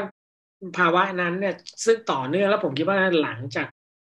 โรงหนังจะเปิดอีกรอบนึงมันก็จะเป็นเหมือนเดิมครับคือคนเนี่ยยังกลับมาดูหนังเพียงแต่ว่าเขาจะคิดในแบบที่มันเป็นeconomically คิดในแง่เศรษฐศาสตร์มากขึ้นคือหมายความว่าครับถ้าเขาจะต้องจ่ายค่าตั๋วหนังประมาณ$250ขึ้นอะไรอย่างเงี้ยเขาก็คงจะเลือกสิ่งที่เขารู้สึกว่ามันคุ้มค่ากว่าซึ่งนั่นก็คือหนังที่มันควรจะต้องฟอร์มใหญ่ special effect นี่คือพวกเราอาจจะไม่ได้เป็นอย่างนั้นนะครับแต่ว่าหมายความว่าผมว่าคนตลาดส่วนใหญ่อาจจะคิดอย่างนั้นซึ่งอาจจะทำให้หนังระดับกลางและเล็กเนี่ยมันก็อาจจะประสบกับภาวะความยากลำบากอย่างต่อเนื่องนะครับก็คือเหมือนไม่ต่างเท่าไหร่นะฮะใช่ไหมฮะใช่ใช่ครับอันนี้เหมือนกับว่าอันนี้เท่าที่ดูสังเกตเนี่ยเรื่องภาวะของหนังใหญ่กับหนังเล็กมันน่าจะเป็นสิ่งที่เกิดขึ้นในโรงหนังบ้านเรามาหลายปีมากๆแล้วตั้งแต่ต้นแต่ว่าสมัยก่อนอาจจะยังเห็นไม่ชัดมากเพราะสมัยก่อนเนี่ยหนูมองว่าหนังที่จะเข้าโรงบ้านเราอ่ะส่วนมากมันมีแต่หนังใหญ่แทบทั้งหมดเพราะว่าโรงหนังบ้านเราไม่ค่อยมีโรงหนังอาร์ตเฮาส์ด้วยแต่ว่าพอหลังๆเนี่ยโรงหนังอาร์ตเฮาส์มันเริ่มมีเพิ่มขึ้นนะคะมันก็เลยทำให้เหมือนกับว่าเราเห็นความต่างว่ามันมีทั้งโรงใหญ่มันมีทั้งหนังใหญ่มันมีทั้งหนังเล็กแล้วเราเห็นความต่างของคนดูด้วยว่าจำนวนของคนดูแต่เรื่องมันเป็นแบบไหนใช่ใช่ฮะแล้วก็ผมมองว่าอีกมุมหนึ่งอ่ะคือในแง่ของหนังแมสเนี่ยมันจะเห็นความแตกต่างตรงนี้แหละครับว่าคนก็จะยังดูอยู่แต่ก็จะเลือกดูในหนังที่เขารู้สึกว่ามันคุ้มค่าครับแต่ในอีกมุมหนึ่งเนี่ยคือผมรู้สึกว่าไอ้สิ่งที่มันน่าสนใจคือหนังไซส์กลางและเล็กแต่ว่ามันมี value ของมันเช่นหนังคลาสสิกหรืออะไรอย่างเงี้ยก็เหมือนจะได้รับการตอบรับจากคนรุ่นหนุ่มสาวมากขึ้นแล้วก็มันก็เลยเหมือนกับว่าโอเคแล้วแต่ว่ามันก็พูดยากในแง่นึงตรงที่ว่าหนังคลาสสิกหนังอะไรพวกนี้เหล่านี้มันจะฉายในโรงหนังทางเลือกที่ราคาค่าตั๋วก็ค่อนข้างยังโอเคครับ160หรืออะไรเงี้ยซึ่งมันก็อาจจะเป็นตัวชี้วัดบางอย่างเหมือนกันว่าราคาก็คงมีผลด้วยแล้วก็ในเดียวกันเนี่ยไอตัวหนังเองเนี่ยก็มันก็ยังมีที่ทางของมันคือหมายความว่าถ้าจับกลุ่มคนดูได้เนี่ยว่าเขาต้องการดูอะไรเนี่ยบางทีหนังที่เราคิดไม่ถึงว่าเมื่อก่อนเคยเอาพยายามมาฉายหนังคลาสสิกอะไรมันไม่เคยประสบความสำเร็จแต่ว่าหลังๆเนี่ยมันเริ่มมีกลุ่มมีแฟนมีผู้ติดตามเยอะขึ้นอะไรเงี้ยฮะใช่เพราะนี่หนูเวทจากกรณีที่เช่นHouse Classic อะค่ะHouse Classic ขายดีมากทุกรอบเลยใช่ใช่ฮะก็เลยแบบคิดว่าคนหันกลับมาหนังคลาสสิกเยอะมากขึ้นผมว่า ด้วยครับแล้วก็อีกอันหนึ่งผมว่าคนรุ่นใหม่ที่ดูหนังคลาสสิกหรืออะไรเหล่านี้คือเขาใฝ่รู้ครับเพราะว่าสังเกตว่าเดี๋ยวนี้โรงหนังหลายโรงเนี่ยก็จะมีกิจกรรมที่นอกเหนือจากแค่การฉายหนังอย่างเดียวใช่ไหมครับจะมีกิจกรรมมีทอล์กกิ้งอีเวนต์อะไรอย่างนั้นซึ่งบอกว่าอย่างนั้นเนี่ยมันเห็นได้ชัดเลยว่าคนกลุ่มนี้ที่มาดูเนี่ยคือนอกจากดูหนังเขาก็อยากได้ความรู้อยากได้อะไรที่มันมากกว่าแค่มาดู2ชั่วโมงจบอะไรเงี้ยซึ่งผมก็เลยรู้สึกว่าอันนี้อาจจะเป็นเทรนด์ที่อาจจะกลับมาอีกครั้งก็ได้หลังจากที่โรงหนังเปิดคือทำให้คนดูมีความรู้สึกว่ามาลงหนังเนี่ยมันได้ประสบการณ์หลายอย่างทั้งประสบการณ์การดูหนังประสบการณ์จากการได้ความรู้อะไรด้วยอะไรเงี้ยกำลังคิดว่าอีกมุมหนึ่งที่คนเริ่มหันมาสนใจดูหนังคลาสสิกเยอะขึ้นก็คือเพราะว่าดูไม่ทันในโรงครั้งก่อนก็ด้วยครับใช่ๆใช่เพราะว่าหนูเองก็เป็นอย่างนั้นนะคะ เพราะหนูแต่ก่อนคือหนูจะไปดู BKKSR บ่อยมากเพราะ BKKSR เขาจะมีเอาทั้งหนังคลาสสิกเก่าๆไปเลยมากับหนังที่มันเป็นหนังที่ลงทั่วไปเขาไม่ฉายเพราะหนังคลาสสิกหลายเรื่องค่ะบางเรื่องคือหนูก็เคยดูแล้วในแบบอาจจะมีลงในพวก public domain อื่นๆเคยดูที่บ้านอะไรอย่างหรือว่ามันอาจจะมีแผ่นขายหนูก็มีซื้อแผ่นมาแต่ว่าก็เลยเป็นก็ถือว่าเราอยากจะลองในโรงหนังสักครั้งหนึ่งเนาะอะไรอย่างเงี้ยอ๋อใช่ครับคือผมก็เลยมองว่านี่อาจจะเป็นประสบการณ์ที่แบบเรารู้สึกว่ามันพิเศษนะครับแล้วก็โรงหนังเองมันก็ให้ความรู้สึกตรงนั้นได้ด้วยอะไรเงี้ยมันก็เลยทำให้เรารู้สึกแบบต่อให้มันเราจะเคยดูจากช่องทางอื่นมาแล้วอะไรเงี้ยแต่ว่าโรงหนังอาจจะเป็นที่ที่ใช่ที่สุดอะไรเงี้ยครับยิ่งพูดยิ่งคิดถึงโรงหนังแต่ที่พูดมาทั้งหมดตรงนี้ก็คือส่วนใหญ่ก็คือจะเป็นคนในกรุงเทพแล้วที่ได้มีโอกาสดูงั้นก็เลยขอถามแทนคนต่างจังหวัดเลยครับว่าถ้าเกิดเราอยากดูหนังประเภทอย่างนี้บ้างครับเราจะได้มีโอกาสบ้างไหมฮะหรือว่ามันขึ้นอยู่กับปัจจัยอะไรฮะถึงแบบไม่ได้ดูพวกหนังอาร์ตเฮาส์อย่างนี้ในต่างจังหวัดฮะคือต่างจังหวัดเนี่ยมันพูดยากครับคือส่วนหนึ่งเนี่ยคือตลาดด้วยแล้วก็กลุ่มอาจจะจำกัดด้วยแล้วก็มันเป็นเงื่อนไขของธุรกิจแหละครับมันเป็นเรื่องของระบบสายหนังหรืออะไรเงี้ยซึ่งบางทีมันเป็นสิ่งที่เราควบคุมไม่ได้ใช่ไหมครับถ้าเกิดต่างจังหวัดสายเขาไม่ได้อยากได้หนังเหล่านี้ด้วยอะไรเงี้ยก็ลำบากแล้วหรือแม้ว่าตัวเราอาจจะอยากจะฉายอะไรเงี้ยแต่ว่ามันก็ต้องขอเขาก่อนหรืออะไรประมาณหรือว่าในไหนเดียวกันเนี่ยแต่มันก็ไม่ทุกกรณีนะครับเพราะว่าบางกรณีเราก็สามารถเอาหนังไปฉายได้อย่างเช่นเชียงใหม่อย่างเงี้ยก็จะมีหนังอาร์ตหนังอะไรไปแล้วก็ผมจำได้ว่าบุรีรัมย์ก็มีเหมือนกันนะครับที่แบบมันมีเหมือนมีกลุ่มจำนวนหนึ่งที่อยากดูก็เราก็ประสานให้ได้ดูอะไรเงี้ยครับแต่ว่าผมว่าสิ่งหนึ่งแต่ว่าในอนาคตผมเชื่อว่ามันจะมีความเติบโตมากขึ้นเพราะว่าสังเกตว่าเดี๋ยวนี้เนี่ยก็เรียกอะไรนะครับแบบมันเหมือนกับโลกในปัจจุบันมันมีความไร้พรมแดนมากขึ้นนะครับคือหมายความว่าคนในทุกที่ไม่ว่าจะอยู่ที่ไหนมันจะมีความรู้สึกแบบเดียวกันเทสแบบเดียวกันอะไรเงี้ยคืออนาคตเนี่ยผมเชื่อว่าอีกไม่นานเลยที่กลุ่มคนไม่ว่าจะอยู่ภูมิภาคไหนเนี่ยอาจจะมีความรู้สึกแบบเดียวกันที่อยากจะดูอะไรคล้ายๆกันนะครับถึงตอนนั้นผมคิดว่ามันก็มีโอกาสที่หนังเหล่านี้มันอาจจะได้เดินทางไปตามพื้นที่ของเขาด้วยอะไรเงี้ยครับถ้าอย่างนี้ก็คือการที่เราแบบดูพวกกระแสทางโซเชียลในกรณีคืออย่างหนูเล่น Twitter อย่างเงี้ยค่ะมันจะมีบางกลุ่มที่ชอบโพสต์ขึ้นมาว่าเนี่ยอยู่จังหวัดนี้นะกดดูอะไรแบบเนี้ยมันจะเห็นอย่างนี้เรื่อยๆแล้วถ้าเกิดสมมติว่ามันจะเป็นกลุ่มที่อยู่ในจังหวัดเดียวกันแล้วเขาพูดถึงบ่อยๆว่าเนี่ยอยู่จังหวัดนี้จังหวัดนี้จังหวัดนี้จะได้ดูไหมอย่างนี้การซาวเสียมันน่าจะมีผลไหมคะแบบอาจจะมีคนทางบริษัทมาดูแล้วก็เอามาเป็นหัวข้อในการประชุมคัดเลือกเลยมีครับมีก็เพราะว่าอย่างกรณีหนังบางเรื่องผมจำไม่ได้เรื่องอะไรครับเป็นหนังที่ไม่ใช่ดูง่ายเหมือนกันก็ได้ไปฉายที่บุรีรัมย์อะไรเงี้ยคือสุดท้ายมันคือสิ่งหนึ่งมันก็พูดยากเหมือนกันนะครับเพราะว่าส่วนหนึ่งเนี่ยผมก็อยากให้มันไปนะครับแต่ว่าโอเคมันอาจจะติดเรื่องสายด้วยแล้วก็อีกอันหนึ่งก็คือ ดีมานด์ที่อยากดูจริงๆนะครับเพราะว่าจริงๆเนี่ยคือการไปฉายบางทีมันก็จะมีคอสเรื่องค่าต้องพิมพ์ต้องทำ DCP อีกชุดนึงค่าขนส่งค่าอะไรอย่างเงี้ยครับบางทีหนังบางเรื่องไปฉายปุ๊บอาจจะฉายได้แค่รอบเดียวแล้วก็อาจจะมีคนดูประมาณจำนวนหนึ่งอะไรเงี้ยแล้วหลังจากนั้นรอบถัดไปก็อาจจะไม่ค่อยมีแล้วอะไรเงี้ยครับมันก็อาจจะแบบอาจจะไม่คุ้มเท่าไหร่อะไรเงี้ยครับคือผมคิดว่าทางออกที่ดีที่สุดเนี่ยมันอาจจะคือสมมติถ้ามีบริษัทที่มีลักษณะการดำเนินการที่คล่องตัวกว่ายกตัวอย่างนะครับอย่างเช่น Doc Club อย่างเงี้ย Documentary Club เป็นบริษัทที่เขามีกลุ่มเขามีเทสของหนังประเภทหนึ่งเขาลุกกลุ่มคนดูอะไรเงี้ยฮะแล้วสุดท้ายวิธีการของเขาคือเขาก็พาหนังไปตามพื้นที่ต่างๆด้วยตัวเองฉายในพื้นที่ที่มันไม่ได้ใหญ่มากแต่ว่ามีคนมาดูมีอะไรอย่างเงี้ยผมว่าวิธีการอย่างเงี้ยมันอาจจะเหมาะกับบริษัทที่มีความคล่องตัวกว่าปัญหาของสหเนี่ยคืออาจจะเป็นเพราะว่าบริษัทมีขนาดใหญ่ดังนั้นการโฟกัสบางจุดบางทีมันก็อาจจะทำให้เราพลาดไปไม่มองไม่หมายถึงว่าเรามองในส่วนที่มันเป็นโครงสร้างหลักก่อนก็คือหนังเมนสตรีมอะไรอย่างเงี้ยครับหนังกลางๆหรือหนังเล็กเนี่ยอาจจะเป็นสิ่งที่แบบอาจจะถูกก็เรียกอะไรนะครับมันไม่ใช่ priority ซึ่งจริงๆก็รู้สึกผิดเหมือนกันนะเพราะว่าผมเองเป็นคนหนึ่งที่ก็ดูโซเชียลเน็ตเวิร์กบ่อยๆก็จะมีเหมือนกันครับเคยที่เห็นว่าบางที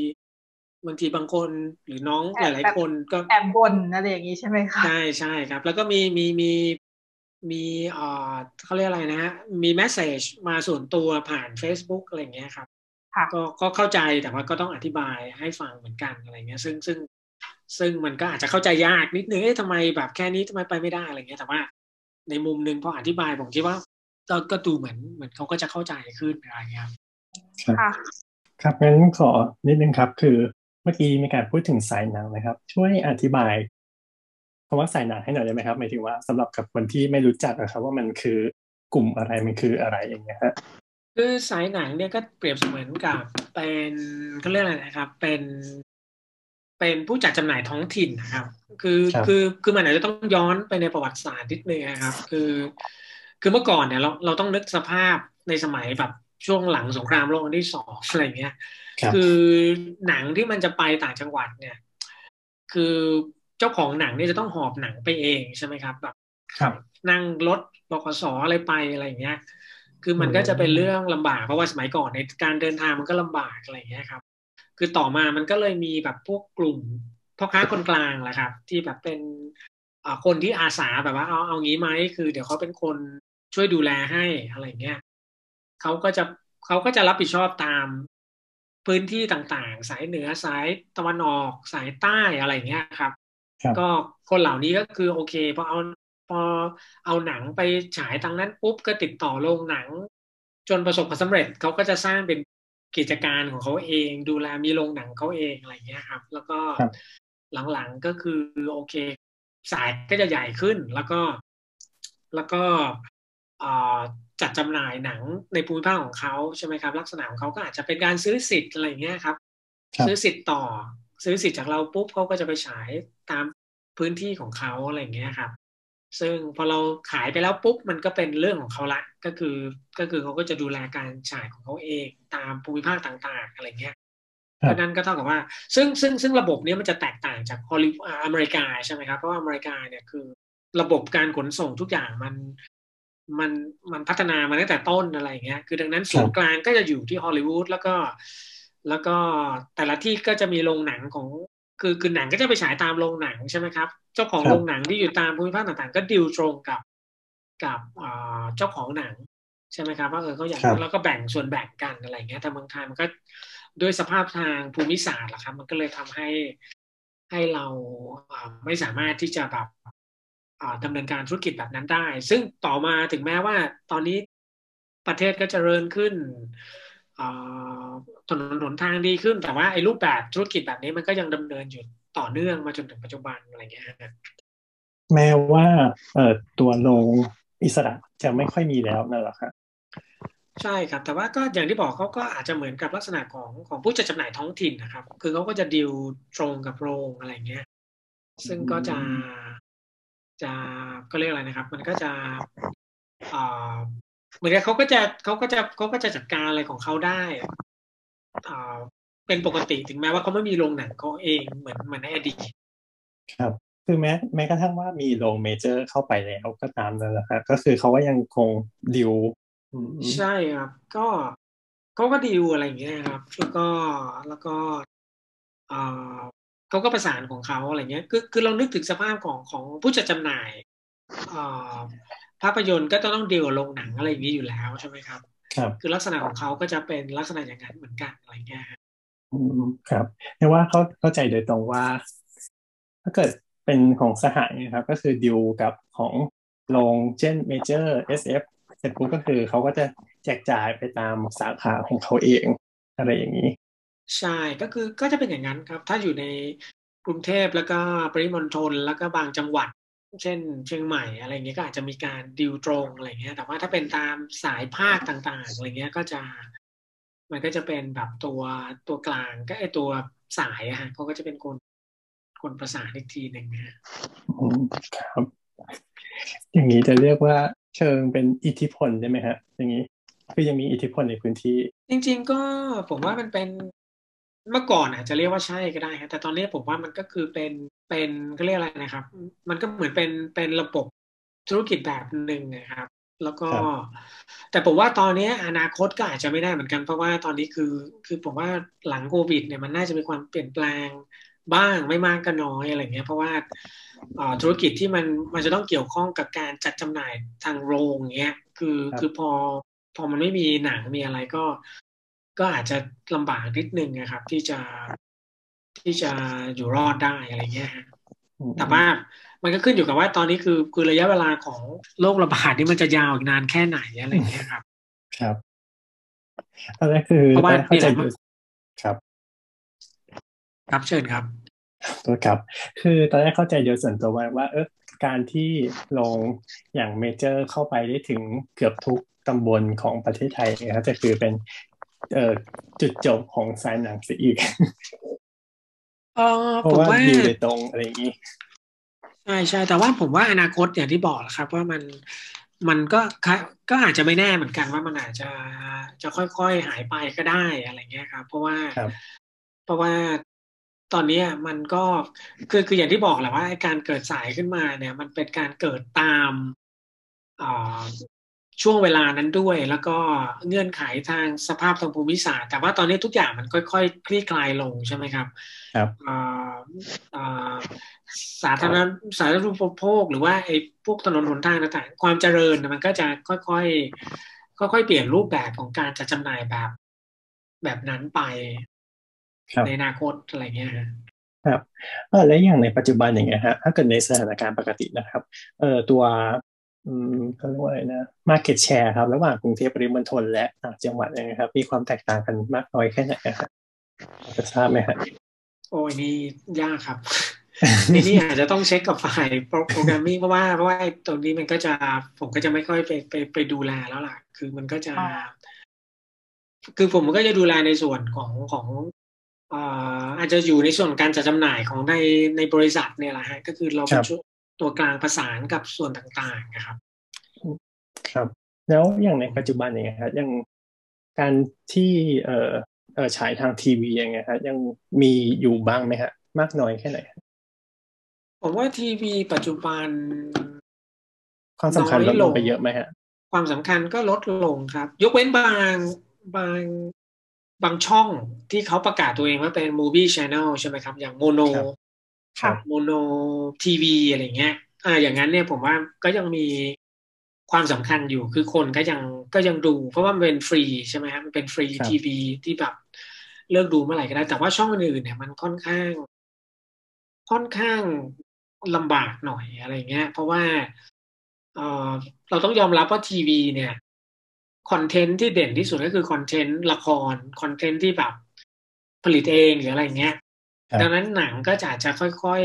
ๆอาจจะมีพื้นที่ที่น้อยกว่าอะไรเงี้ยครับแต่ว่าโอเคมันก็ หรือว่าแต่ในเดียวกันแบบพวกเคเบิลทีวีอย่าง True ก็จะเป็นอีกช่องทางหนึ่งที่เขาก็ยังเป็นช่องทางที่ยังเผยแพร่หนังอยู่ใช่ไหมครับไอ้ตรงนั้นก็สำคัญแต่ว่าฟรีทีวีเนี่ยอาจจะมีบทบาทน้อยลงอะไรเงี้ยครับแล้วก็การเข้ามาของสตรีมมิ่งก็เห็นได้ชัดว่ามันดึงคนไปเยอะใช่ไหมครับแล้วก็การได้รับความนิยมของสื่อใหม่เช่นเนี่ย YouTube หรือพวกอะไรเนี่ยพวกอย่างในโซเชียลเน็ตเวิร์ก YouTube อะไรอย่างเงี้ยฮะก็คือมันก็ดึงความสนใจคนไปเยอะใช่ไหมครับแล้วก็ปัญหาหนึ่งก็คือเรื่องเซ็นเซอร์แหละเพราะว่าทีวีมันยังมีเงื่อนไขของการควบคุมอยู่ใช่ไหมฮะแต่ในขณะที่สตรีมมิ่งเนี่ยอาศัยช่องว่างทางกฎหมายเพราะว่ากฎหมายบ้านเราเนี่ยเซ็นเซอร์เนี่ยมันครอบคลุมเฉพาะแค่หนังกับโทรทัศน์เท่านั้นเองดังนั้นไอ้ส่วนที่อยู่นอกเหนือจากนั้นเช่นพวกอินเทอร์เน็ตหรืออะไรเงี้ยมันยังไม่ได้รับผลกระทบดังนั้นมันก็เลยกลายเป็นช่องทางที่คนเลือกไปดูมากกว่าหนังมันก็จะได้รับความนิยมในช่องทางอื่นมากกว่าครับครับอย่างส่วนตัวเราก็คือแบบไม่ได้ดูทีวีมานานมากแล้วใช่ใช่แต่ว่าแต่จะมีแบบว่าผู้ใหญ่ที่บ้านชอบทักมาบอกว่าเนี่ยนุ๊กมีฉายเรื่องนี้อยู่นะเปิดดูสิอะไรอย่างเงี้ยคือก็เลยคิดว่าอาจจะยังมีผู้ใหญ่บางส่วนที่เขายังดูอยู่ใช่ใช่ครับจากการสำรวจเท่าที่เคยได้ยินมาเนี่ยคือเหมือนทุกวันนี้ทั่วโลกก็เจอปรากฏการณ์เหมือนกันคือคนดูทีวีน้อยลงอะไรเงี้ยแล้วก็ในบางประเทศเนี่ยคือได้ยินว่าอย่างในฝรั่งเศสนะเมื่อก่อนเงินที่จะทำหนังเนี่ยส่วนหนึ่งมันมาจากสถานีโทรทัศน์อะไรเงี้ยเพราะว่าเขาจะต้องเอาไปฉายในช่องของเขาช่อง Canal Plus หรืออะไรเงี้ยก็หลังๆ value มันก็เริ่มลดลงเพราะว่าคนไปดูสตรีมมิ่งมากขึ้นอะไรเงี้ยก็เป็นปัญหาที่เกิดขึ้นทั่วโลกเลยตอนนี้ยังมีบิ๊กซินีม่าอยู่ไหมนะนี่ไม่แน่ใจเหมือนกันนะมีใครดูดีบ้างแต่พวกหนังที่ฉายเนี่ยฉายทางฟรีทีวีอย่างเงี้ย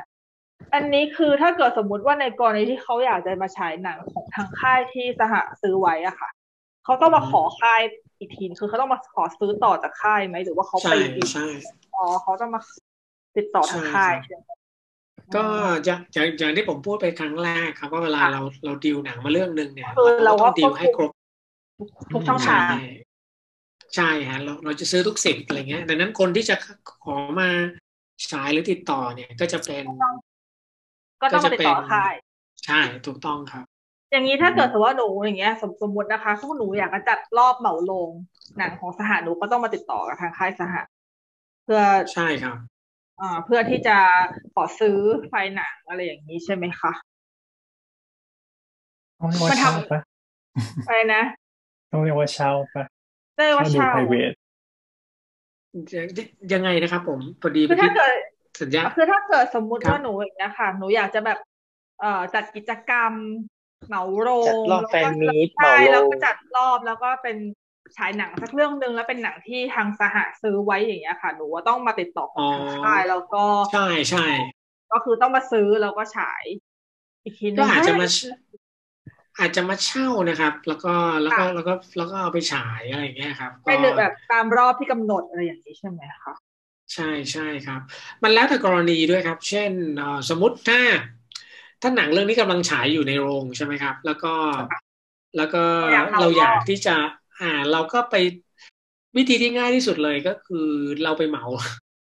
หมาทั้งรอบกับโรงไปคุยกับโรงก็ได้ฮะว่าเราอยากที่นั่งเอาใช่ใช่แล้วก็ง่ายกว่าด้วยเพราะว่าเราก็สามารถโทรไปหาผู้จัดการโรงหรือเนี่ยจองทางอีเมลใช่ไหมไอ้จองทางอินเทอร์เน็ตเนี่ยก็คือจองทั้งหมดเลยก็ได้อะไรเงี้ยครับหรือไม่ก็คือเราอยากทำกิจกรรมพิเศษด้วยเช่นmeet and greet สมมติหนังบางเรื่องมีดาราเกาหลีมาเล่นแล้วเราอยากจะเอาแฟนคลับของเรามาดูอะไรเงี้ยเราก็คุยกับโรงแล้วก็เหมารอบนั้นแล้วก็อาจจะเช่าเวลาพิเศษเพิ่มอีกนิดนึงเพื่อที่จะมีกิจกรรมอะไรหลังจากนั้นอะไรอย่างเงี้ยก็แล้วแต่เราครับค่ะแต่ถ้าเกิดเป็นกรณีที่เป็นหนังเก่าที่ไม่ได้ ฉายอยู่นะตอนนั้นอันนี้ก็คือมาที่ค่ายใช่ครับแล้วก็ติดต่อโรงอีกทีนึงเพื่อขอพื้นที่ใช่ไหมคะถูกต้องเลยอ๋อก็คือถ้าเกิดว่าเราถ้าเกิดสมมติว่าเราจะไปเรามาขอที่ค่ายอย่างเงี้ยค่ะแล้วคือเราสามารถประกาศว่าเราขายบัตรอะไรได้ปกติเลยใช่ไหมคะใช่ครับก็คือมันก็เป็นเหมือนเป็นรอบของเราอะไรอย่างเงี้ยก็คือเหมือนเราเช่าหนังไปแล้วก็หรือเราก็สมมติถ้าเป็นอย่างที่ผมบอกถ้าเป็นกรณีว่าหนังมันฉายมาสักระยะนึงใช่ไหมครับหรือว่าหลุดจากโปรแกรมละแล้วเราอยากจะทำอะไรพิเศษเนี่ยเราก็ถือโอกาสเอามาเช่าได้เลยแต่ว่าโอเคโรงเนี่ยเราอาจจะต้องไปคุยอีกต่างหากอะไรอย่างเงี้ยครับซึ่งมันก็จะมีอยู่บ่อยๆครับเช่นองค์กรการกุศลอยากจะสมมติเรามีหนังที่มันเป็นหนังอนุรักษ์สิ่งแวดล้อมอะไรอย่างเงี้ยฮะแล้วเขาก็จะมาเช่าหนังจากเราแล้วเนี่ยเดียวกันเขาก็จะไปคุยกับโรงเพื่อที่จะขอเช่าโรงในช่วงเวลานั้นจากกิจกรรมของเขาเลยครับซึ่งในบางกรณีก็คือไม่ได้เก็บเงินผู้ชมก็คือเหมือนเขาเหมาละก็คือเปิดให้คนได้ชมฟรีและทำกิจกรรมการกุศลอะไรไปอะไรเงี้ยครับก็จะมีเหมือนกันนะอันนี้ก็แนวทางแบบคล้ายๆกับของสตูดิโอใหญ่น่าจะเป็นแนวทางที่ทางค่ายหนังเขาทำกันครับอย่างเงี้ยครับมีหนังเรื่องไหนไหมครับที่เจรจาซื้อต่อมาแล้วแต่ไม่ได้เอาฉายลงอย่างเงี้ยแล้วก็ลงสตรีมมิ่งเลยเท่าที่ตอนนี้ยังไม่มีครับเพราะว่าเหมือนอย่างที่บอกแหละแล้วอย่างนึงนะครับหนังส่วนใหญ่เนี่ยเวลาเราเซ็นสัญญาปุ๊บเนี่ยถ้าเราซื้อทุกสิทธิ์เนี่ยมันจะมีสัญญาระบุว่ามันจะต้องฉายโรงด้วยคือเป็นไฟบังคับมาด้วยไม่เป็นใช่ฮะก็คือส่วนใหญ่เนี่ยคือเหมือนก็พูดง่ายว่าถ้าเราซื้อทุกสิทธิ์มาแล้วเราแบบอยู่ดีๆจะแบบไม่ใช้สิทธิ์นึงที่เราซื้อมามันก็ทำให้เขาเสียโอกาสถูกไหมครับเพราะว่าโรงเนี่ยมันก็ทำให้เขาแบบเพราะว่าจริงๆสัญญาหลายๆอย่างมันก็ต้องแบ่งรายได้คืนกับเขาด้วยถ้าหนังมันมีกำไรอะไรเงี้ยมันเขาก็จะเสียโอกาสไปอะไรเงี้ยฮะแต่ว่าถ้าในบางกรณีอย่างกรณีเนี้ยมันก็คงคุยกันได้ในเรื่องกรณีโรงหนังเปิดไม่ได้อะไรเงี้ยแล้วก็ถ้าปล่อยอีกสักพักนึงเดี๋ยวมันจะมีหนังหลุดออกมาแล้วก็เราก็จะเสียผลประโยชน์อะไรเงี้ยคือมันก็จะเป็นเรื่องที่เจรจาได้อะครับว่าเราอาจจะขอไม่ฉายโรงนะอะไรเงี้ยใช่ครับเพราะว่าดูสถานการณ์ตอนนี้ดูไม่ค่อยน่าไว้ใจเท่าไหร่ก็เลยสงสัยว่าจริงนี่ที่จะบอกว่าแบบแวบขึ้นมาอันแรกเลยนะคือซุปเปอร์โนวาเขาเพิ่งดูเมื่อคืนดูเนี่ยคือพอดีหนูตามสตรีมมิ่งของทางต่างประเทศอะค่ะที่ต้องใช้ VPN อะมันก็จะมีอยู่ในพวก Hulu คือทางเรื่องนี้มันจะมีใน Hulu ใช่ๆเรื่องนี้เป็นเรื่องที่หนูอยากดูมากๆแล้วหนูก็แบบตอนแรกหนูพยายามที่จะอดทนแต่ว่าดูสถานการณ์นะคะมันจะอดทนไม่ได้เมื่อวานหนูก็เลยดูเลยแล้วหนูก็เริ่มเป็นห่วงแล้วคือหนูดูจบอะหนูก็คิดนะว่าถ้าหนังเรื่องนี้ฉายโรงหนังเปิดอะไรเมื่อไหร่หนูจะไปดูอีกรอบแน่นอนอยู่แล้วแต่แบบหนูเริ่มคิดแล้วว่าแล้วถ้าเกิดว่ามันแบบไม่เปิดอ่ะมันจะหลุดไหมฮะเรื่องนี้มันจะหายไปเลยไหมอะไรอย่างเงี้ยหนูก็เริ่มคิดนิดนึงใช่ครับ But, แต่ว่าผมคิดว่าโดยหลักเนี่ยเราก็คงพยายามรอแหละครับคือตอนนี้เองรอให้ถึงที่สุดเพราะว่าสุดท้ายเนี่ยคือผมก็ยังคิดว่าในภาวะตรงนี้ครับในภาวะที่โรงเนี่ยมันจำเป็นที่จะต้องมีคอนเทนต์มีหนังอะไรออกมาเนี่ยผมยังคิดอยู่เลยครับว่าสุดท้ายเนี่ยคือยังไงก็ตามอาจจะต้องมีการเอาหนังที่มันยังไม่ได้ฉายหรือค้างอยู่ทยอยฉายแล้วผมว่าอย่างซูเปอร์โนวามันก็เป็นหนังที่ผมรู้สึกว่าก็ควรจะได้รับการฉายในโรงเหมือนกันอะไรเงี้ยก็แต่สุดท้ายทั้งหมดผมก็ตอบไม่ได้จนกว่าสถานการณ์มันจะคลี่คลายมากกว่านี้ค่ะอันนี้ถ้าเกิดสมมติว่ามีโอกาสไหมคะที่หนังบางเรื่องนะคะจะไปฉายในโรงที่ตอนนี้เปิดอยู่เท่านั้นก็คือไม่นับ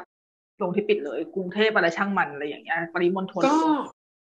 ก็มีครับก็มีเหมือนกันเพียงแต่ว่าก็ก่อนหน้านี้ก็ตอนที่มันยังโรงหนังแถวเมกาบางนายังเปิดอยู่ก็มีบางเรื่องได้ไปฉายแต่ว่าคือทั้งหมดเนี่ยมันขึ้นอยู่กับโรงด้วยครับเพราะว่าอย่างที่บอกครับว่าโรงเองเนี่ย เขาคงต้องเวทนะครับว่าสมมตินะครับหนังไปฉายที่เมเจอร์นครปฐมอย่างเงี้ยค่ะแต่ว่ามันไม่ใช่กลุ่มที่คือหนังนี่มันไม่ใช่หนังสำหรับคนกลุ่มที่อยู่แถวนั้นอะไรอย่างเงี้ยครับคือสมมติมีคนดูแค่ประมาณ 2-3 คนสมมติ5คน10คนอะไรเงี้ยคือโรงเองอาจจะมีความรู้สึกว่ามันไม่คุ้มกับค่าตัวค่าเช่าอะไรของเขาคือบางทีบางโรงอาจจะตัดสินใจปิดก่อนดีกว่าเพราะว่าคืออย่างน้อยสมมติปิดไปแล้วเนี่ยมันก็จะไม่มีค่าก็เรียกอะไรนะครับค่าแอร์ค่าไฟอะไรที่มันจะเพิ่มขึ้นอะไรพวกนั้นใช่คือถึงแม้ว่าเขามีโอกาสที่จะเปิดได้แต่เขาอาจจะคำนวณดูแล้วแหละว่ามันไม่คุ้มเพราะว่าคนไม่เข้าห้างหรืออะไรเงี้ยเขาก็อาจจะเลือกที่จะไม่ฉายก็ได้ครับคือค่ายก็อยากจะเอาหนังให้ฉายแต่โรงก็อาจจะแบกรับไม่ไหวเช่นกันใช่ครับเพราะเหมือนกับมีน้องบางคนบ่นอยู่เหมือนกันนะว่า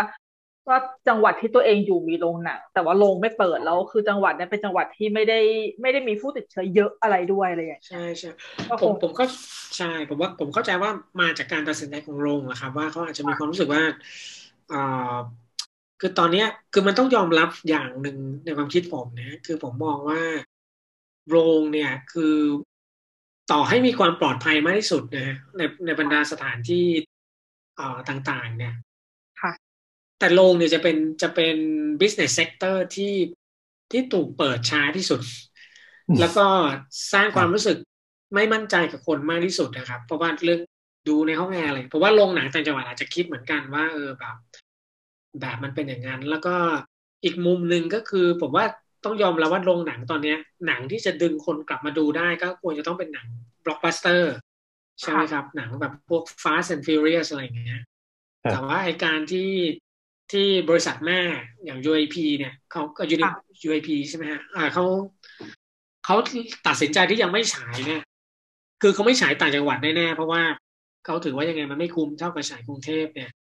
มันก็อาจจะทำให้โรงมีความรู้สึกว่าพอมันไม่มีหนังแบบนี้ฉายในโรงเขาเนี่ยโอกาสที่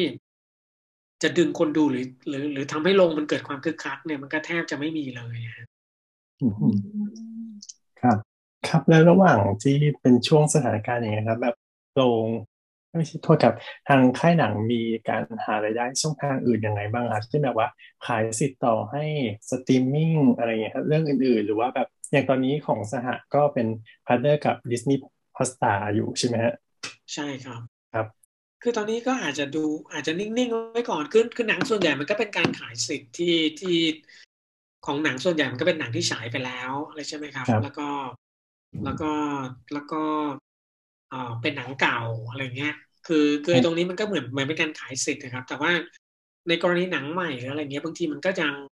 ยังต้องรอก่อนนะเพราะว่าโรงมันก็เป็นสิ่งสำคัญสำหรับเราอะไรเงี้ยฮะคือยังไงก็ยังอยากรอโรงก่อนแล้วก็ผมก็เชื่อว่าจริงๆตอนนี้คือเขาเรียกว่าอะไรครับ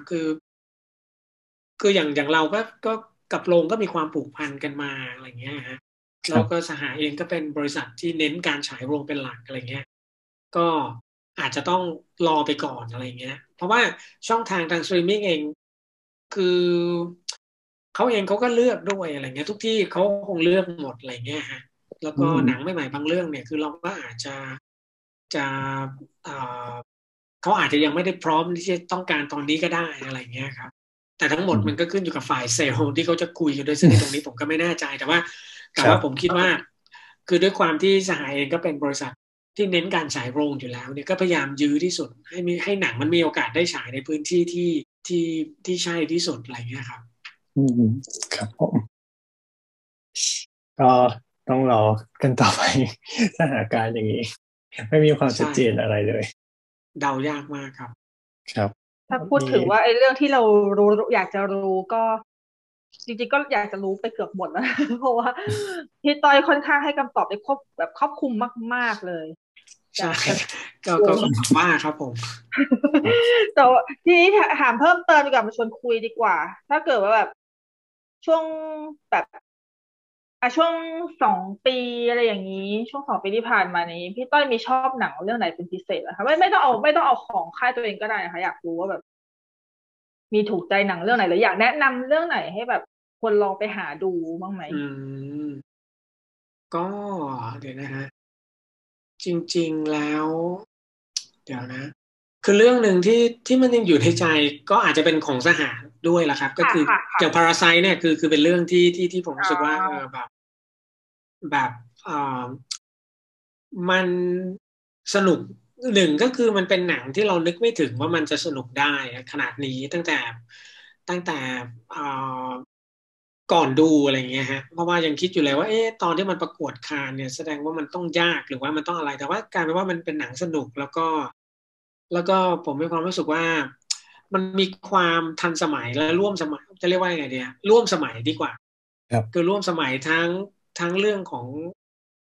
การเล่าเรื่อง storytelling ด้วยแล้วก็ร่วมสมัยในเรื่องของเทคนิคในการนำเสนออะไรอย่างเงี้ยฮะครับคือที่ชอบเนี่ยเพราะว่าผมรู้สึกว่ามันเป็นหนังที่แปลกดีที่มันมีช่องหนังซ้อนกันอยู่ประมาณ3ช่องใช่ไหมครับหนังมันเป็นทั้งหนังตลกหนังระทึกขวัญแล้วก็หนังดราม่าอะไรเงี้ยแต่ความโดดเด่นของมันคือการผสมข้ามช่องกันไปมาเนี่ยมันทำออกมาได้แบบลงตัวมากอะไรเงี้ยฮะก็เลยรู้สึกว่าเป็นหนังที่แบบโดดเด่นแล้วก็ดูแบบยังอยู่ในใจตลอดอะไรเงี้ยฮะครับเรื่องนี้น่าจะเป็นหนังในใจหลายคนเหมือนกันเนาะใช่ใช่ครับแล้วก็ถ้าอีกเรื่องนึงก็อาจจะเป็น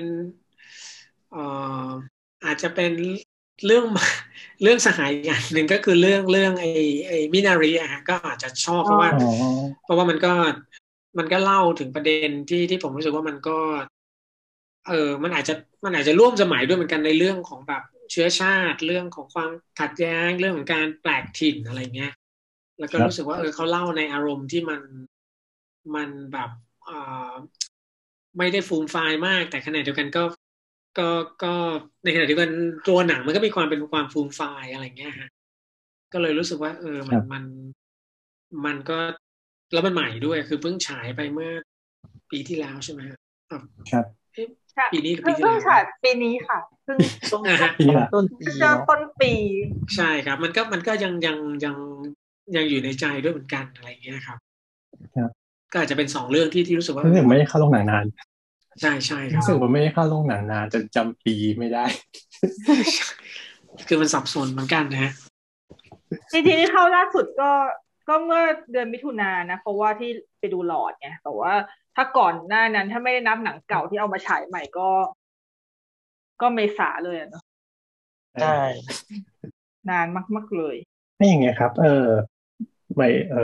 หนังนอกกระแสในต่างประเทศเราก็มีนำเข้ามาเยอะแล้วอย่างในโซนอาเซียนนะครับมีความน่าสนใจมากน้อยแค่ไหนครับคือหนังอาเซียนเนี่ยมันลำบากนิดนึงนะครับซึ่งเราพยายามอยู่นะครับเพราะว่าอย่างซาเนี่ยก็เคยมีโอกาสเอามาทั้งหนังของอินโดนีเซียใช่ไหมครับครับหนังสิงคโปร์หนัง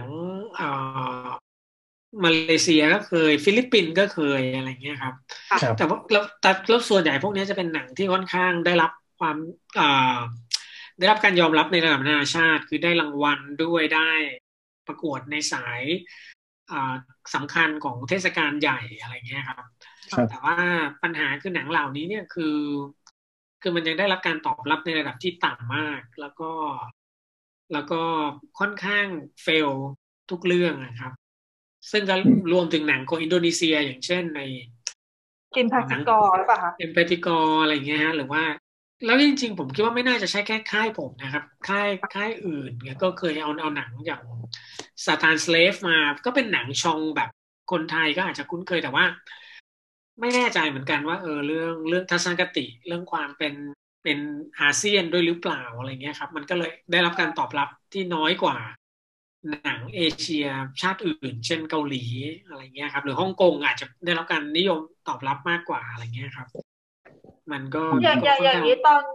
ตอนที่ Empatico นี่ผลตอบรับไม่ ไม่ค่อยเข้าเป้าหรอกคะหรือก็จริงๆโปรโมทให้มันเป็นหนังค่อนข้างตลาดมากๆอะไรอย่างเงี้ยครับคืออย่างหนูเนี่ยคือ Empatico อ่ะตอนปีที่แล้วที่หนูดูอ่ะหนูว่าติดหนึ่งใน10หนังที่ชอบที่สุดของปีนั้นเลยเรื่องเนี้ยหนูชอบมากเลยครับก็เลยแบบแต่เหมือนกับมีคนพูดถึงเยอะอะค่ะเลยไม่แน่ใจว่าแบบมันผลตอบรับมันดีไหมมันพูดถึงเยอะครับแต่ว่าก็เนี่ยแหละครับมันเป็นเพราะว่าเราผลักให้มันเป็นหนังแบบแมสเหมือนกันอะไรเงี้ยครับแต่ว่าพอถึงเวลาฉายจริงๆมันก็ได้ในระดับมากกว่าหนังอาเซียนปกติแต่ว่าก็ยังไม่ได้เป็นในระดับที่แบบเราคาดหวังมากๆสักเท่าไหร่อะไรเงี้ยครับคือมันก็คงแบบว่าอาจจะเรื่องหน้าหนังด้วยที่อาจจะดูแบบไม่ชัดมันจะเป็นหนังประเภทไหนหนังผีหรือหนังสยองขวัญสแลชเชอร์หรืออะไรเงี้ยฮะแล้วก็ผมคิดว่าไอ้ความเป็นหนังอาเซียนด้วยแหละคือเพราะว่าความเป็นหนังอาเซียนคนอาจจะไม่รู้ว่าใครเล่นค่ะใครเป็นนักแสดงเคยเล่นอะไรมาบ้างอะไรเงี้ยถึงแม้ว่าตัวผู้กำกับโชโกอันวาเขาก็ดังในระดับนานาชาติแต่ว่ามันก็ยังไม่มากพอที่จะทำให้คนอยากเข้าไปดูเยอะๆอะไรเงี้ยครับแต่ตอนเปิดประเด็นหนังอาเซียนมานี่แบบพี่ชอบมากเพราะคืออย่างหนูอย่างเงี้ยหนูว่าชอบหนังอาเซียนมากๆเลยค่ะโดยธรรมชาติของที่เวลาหนูเลือกดูหนังหรือดูหนังเทศกาลต่างๆที่จัดในกรุงเทพที่ชอบจะที่มันจะมีกรุงเทพมันจะมีจัดทุกปีที่เป็นเทศกาลหนังอาเซียนนะคะแต่ก่อนใช่ครับหนูก็จะไปตามดูทุกเรื่องเลยเท่าที่จะดูไหวแล้วแบบว่ารู้สึกว่าหนังอาเซียนเป็นหนังที่หนูว่าอยากถ้าเป็นส่วนตัวหนูเนี่ยหนูว่าอยากให้คนไทยรู้จักมากกว่านี้เป็นใครมองว่าถ้าเกิดค่ายที่แบบเขาลองมีซื้อมาหาหนังที่หลากหลายเพิ่มเข้ามาค่ะเชิญเพราะว่าหนังอาเซียนส่วนมากจะฉายตามแค่เทศกาลพวกนี้อย่างเดียวจนหนูมาเจอที่สหเอาหนังอินโดเข้ามาบ้างอะไรบ้างหนูนี่แบบเฮ้ยดีคือแบบพอมีค่ายใหญ่เอาหนังอาเซียนเข้ามามันทำให้มันกว้างมากขึ้นใช่ครับก็คือจริงๆผมว่ามันอาจจะต้องใช้เวลาอีกสักระยะอะไรเงี้ยครับเพราะว่าผมว่ามันก็มีคนตอบรับนะครับเพราะว่าจริงเมื่อกี้อย่างที่ว่ามาก็แสดงว่ามันก็มีความรู้สึกแบบอยากดูเพราะว่ามันเป็นหนังอินโดไม่ใช่ว่าอยากดูเพราะว่ามันเป็นหนังแปลกเลยคือหมายความว่าผมว่าตอนนี้มันก็เริ่มมีกระแสอย่างนี้มากขึ้นแล้วก็ผมก็เฝ้าติดตามเทศกาลหนังอาเซียนเหมือนกันก็สังเกตว่าพอเวลาเขาจัดเนี่ยก็ค่อนข้างได้รับการตอบรับที่ดีอะไรเงี้ยฮะเพียงแต่ว่าผมมีความรู้สึกว่าก่อนหน้านี้คือพอตลาดบ้านเราเนี่ยมันถูกโดมิเนตโดยหนังฮอลลีวูดเป็นหลักก็หนังไทยอะไรเงี้ยคือมันก็เลยทำให้ความสนใจของคนเนี่ยอาจจะมีความรู้สึกว่าหนังชาติอื่นเนี่ยที่นอกเหนือจากประเทศที่เราคุ้นเคยอเมริกันเกาหลีหรืออะไรเงี้ยมันอาจจะดูเป็นสิ่งแปลกอะไรเงี้ยแต่ผมคิดว่าถ้ามันมีการ educate อยู่เรื่อยๆผ่านเทศกาลผ่านกิจกรรมหลายๆอย่างนะฮะสักพักนึงเนี่ยผมว่าเดี๋ยวอาจจะเริ่มมีคนแบบเริ่มสนใจเหมือนกันนะครับครับแล้วอย่างล่าสุดนะบอกมีวันจัดนี่ของใครไหนนะป่ะฮะบอกมีวันจัดนั่น How Distribution ใช่หรออ๋อใช่ๆหนังลาวใช่ไหมครับใช่ค่ะอันนั้นก็ดูกระแสค่อนข้างดีนะใช่ๆคืออย่างที่บอกครับว่าพอเราพูดถึงกันบังเอิญว่ามันอาจจะมันมีสัญญาณนะฮะมันอาจจะมีสัญญาณบางอย่างที่คนเริ่มกันเพราะว่าจริงๆหนังเรื่องที่ว่าเนี่ยก็เป็นหนังที่ได้รับรางวัลเหมือนกันอะไรเงี้ยครับเพียงแต่ว่าในตอนนี้มันก็อาจจะยังเล็กอยู่จนแบบสำหรับที่จะซื้อเข้ามาหรืออะไรอย่างเงี้ยครับแต่ว่าผมคิดว่ามันก็เริ่มมีสัญญาณที่ดีว่าคนรุ่นใหม่ๆก็เริ่มสนใจหนังเพื่อนบ้านมากขึ้นก็ถ้าลองดูอีกสักแป๊บนึงหลังจากทุกอย่างมันเริ่มลงตัวผมก็คิดว่ามีเสียงที่จะถูกนำเข้ามามากขึ้นอะไรอย่างเงี้ยครับครับเราดูให้แบบมีอีเวนต์เหมือนกับตอนนู้นที่มีน้องฮักมาฉายแล้วได้แมตติโดมาคุยที่ House RCA อ่ะใช่ผมว่าอีเวนต์นั้นชอบมากเลยนะผมว่ามันเป็นสิ่งที่ ที่เนี่ยก็อย่างที่บอกมันก็จะสอดคล้องกับผมว่าพฤติกรรมการดูหนังของคนในปัจจุบันโดยเฉพาะยิ่งคนรุ่นใหม่ๆที่แบบเขาก็คงน่าจะก็เรียกว่าอะไรนะครับก็น่าจะมีความแบบคาดหวังกับการมาดูหนังที่มากกว่าแค่มาดูหนังอะไรอย่างเงี้ยครับมันอาจจะต้องมีกิจกรรมเสริมอย่างนี้มากขึ้นที่จะดึงคนให้ที่สนใจหนังดูหนังจริงๆเนี่ยมาดูที่โรงให้ได้อะไรอย่างเงี้ยครับครับก็หวังว่าต่อไปเราจะได้ดูหนังในภูมิภาคอาเซียนเยอะขึ้นนะฮะใช่เลยครับผมอย่างนี้ทางสหมิตรโปรเจกต์อะไรแบบในอนาคตที่แบบพอจะเล่าได้ไหมคะหรือว่าตอนนี้มีหนังค้างท่อของปีนี้เยอะนะฮะหนังค้างคือผมว่าในอนาคตตอนนี้เนี่ยคืออาจจะต้องรอก่อนนะครับเพราะว่าจริงๆตอนนี้คือมันเป็นภาวะที่เรายังคาดเดาอะไรไม่ได้เลยแล้วก็แต่ว่าตอนนี้นอกจากสหผมก็เชื่อว่าอีกหลายค่ายก็คงจะก็เรียกอะไรนะครับรอคอยสถานการณ์ให้มันดีขึ้นแล้วค่อยตัดสินใจอีกทีหนึ่งดังนั้นก็ในอนาคตก็เดี๋ยวอาจจะต้องรออีกแป๊บนึงนะครับส่วนหนังที่ยังค้างเนี่ยผมก็คิดว่าซูเปอร์โนวาก็เป็นเรื่องหนึ่งที่ผมคิดว่าน่าจะรออีกหน่อยนะครับแล้วก็Green Knight เรื่องนี้อยากแนะนำให้ดูเหมือนกันก็อยากดูมากเลยของ A24 ฮะซึ่งก็กระแสตอบรับในอเมริกาค่อนข้างดีทีเดียวดีมากเลยอะไรเงี้ยเท่าที่อ่านวิจารณ์เมื่อเช้าอะไรเงี้ยก็จริงๆในอเมริกาอาจจะฉายสักเดือนหน้าครับสิงหาใช่แต่ว่านั่นแหละก็ยังไม่รู้ว่าเมืองไทยจะมีโอกาสเมื่อไหร่อะไรเงี้ยครับก็วันนี้ได้แบบเต็มๆอัดแน่นกระชับดีด้วยยินดีครับครับไงก็ต้องขอบคุณพี่ต้อยมากๆเลยนะคะที่ให้เกียรติมาคุยกับพวกเราเป็นเกียรติมากๆครับขอบคุณครับครับยินดีมากครับแล้วก็ตลอดเวลามาตั้งชั่วโมงกว่าๆเลยคือแบบว่าเต็มที่มากๆครับ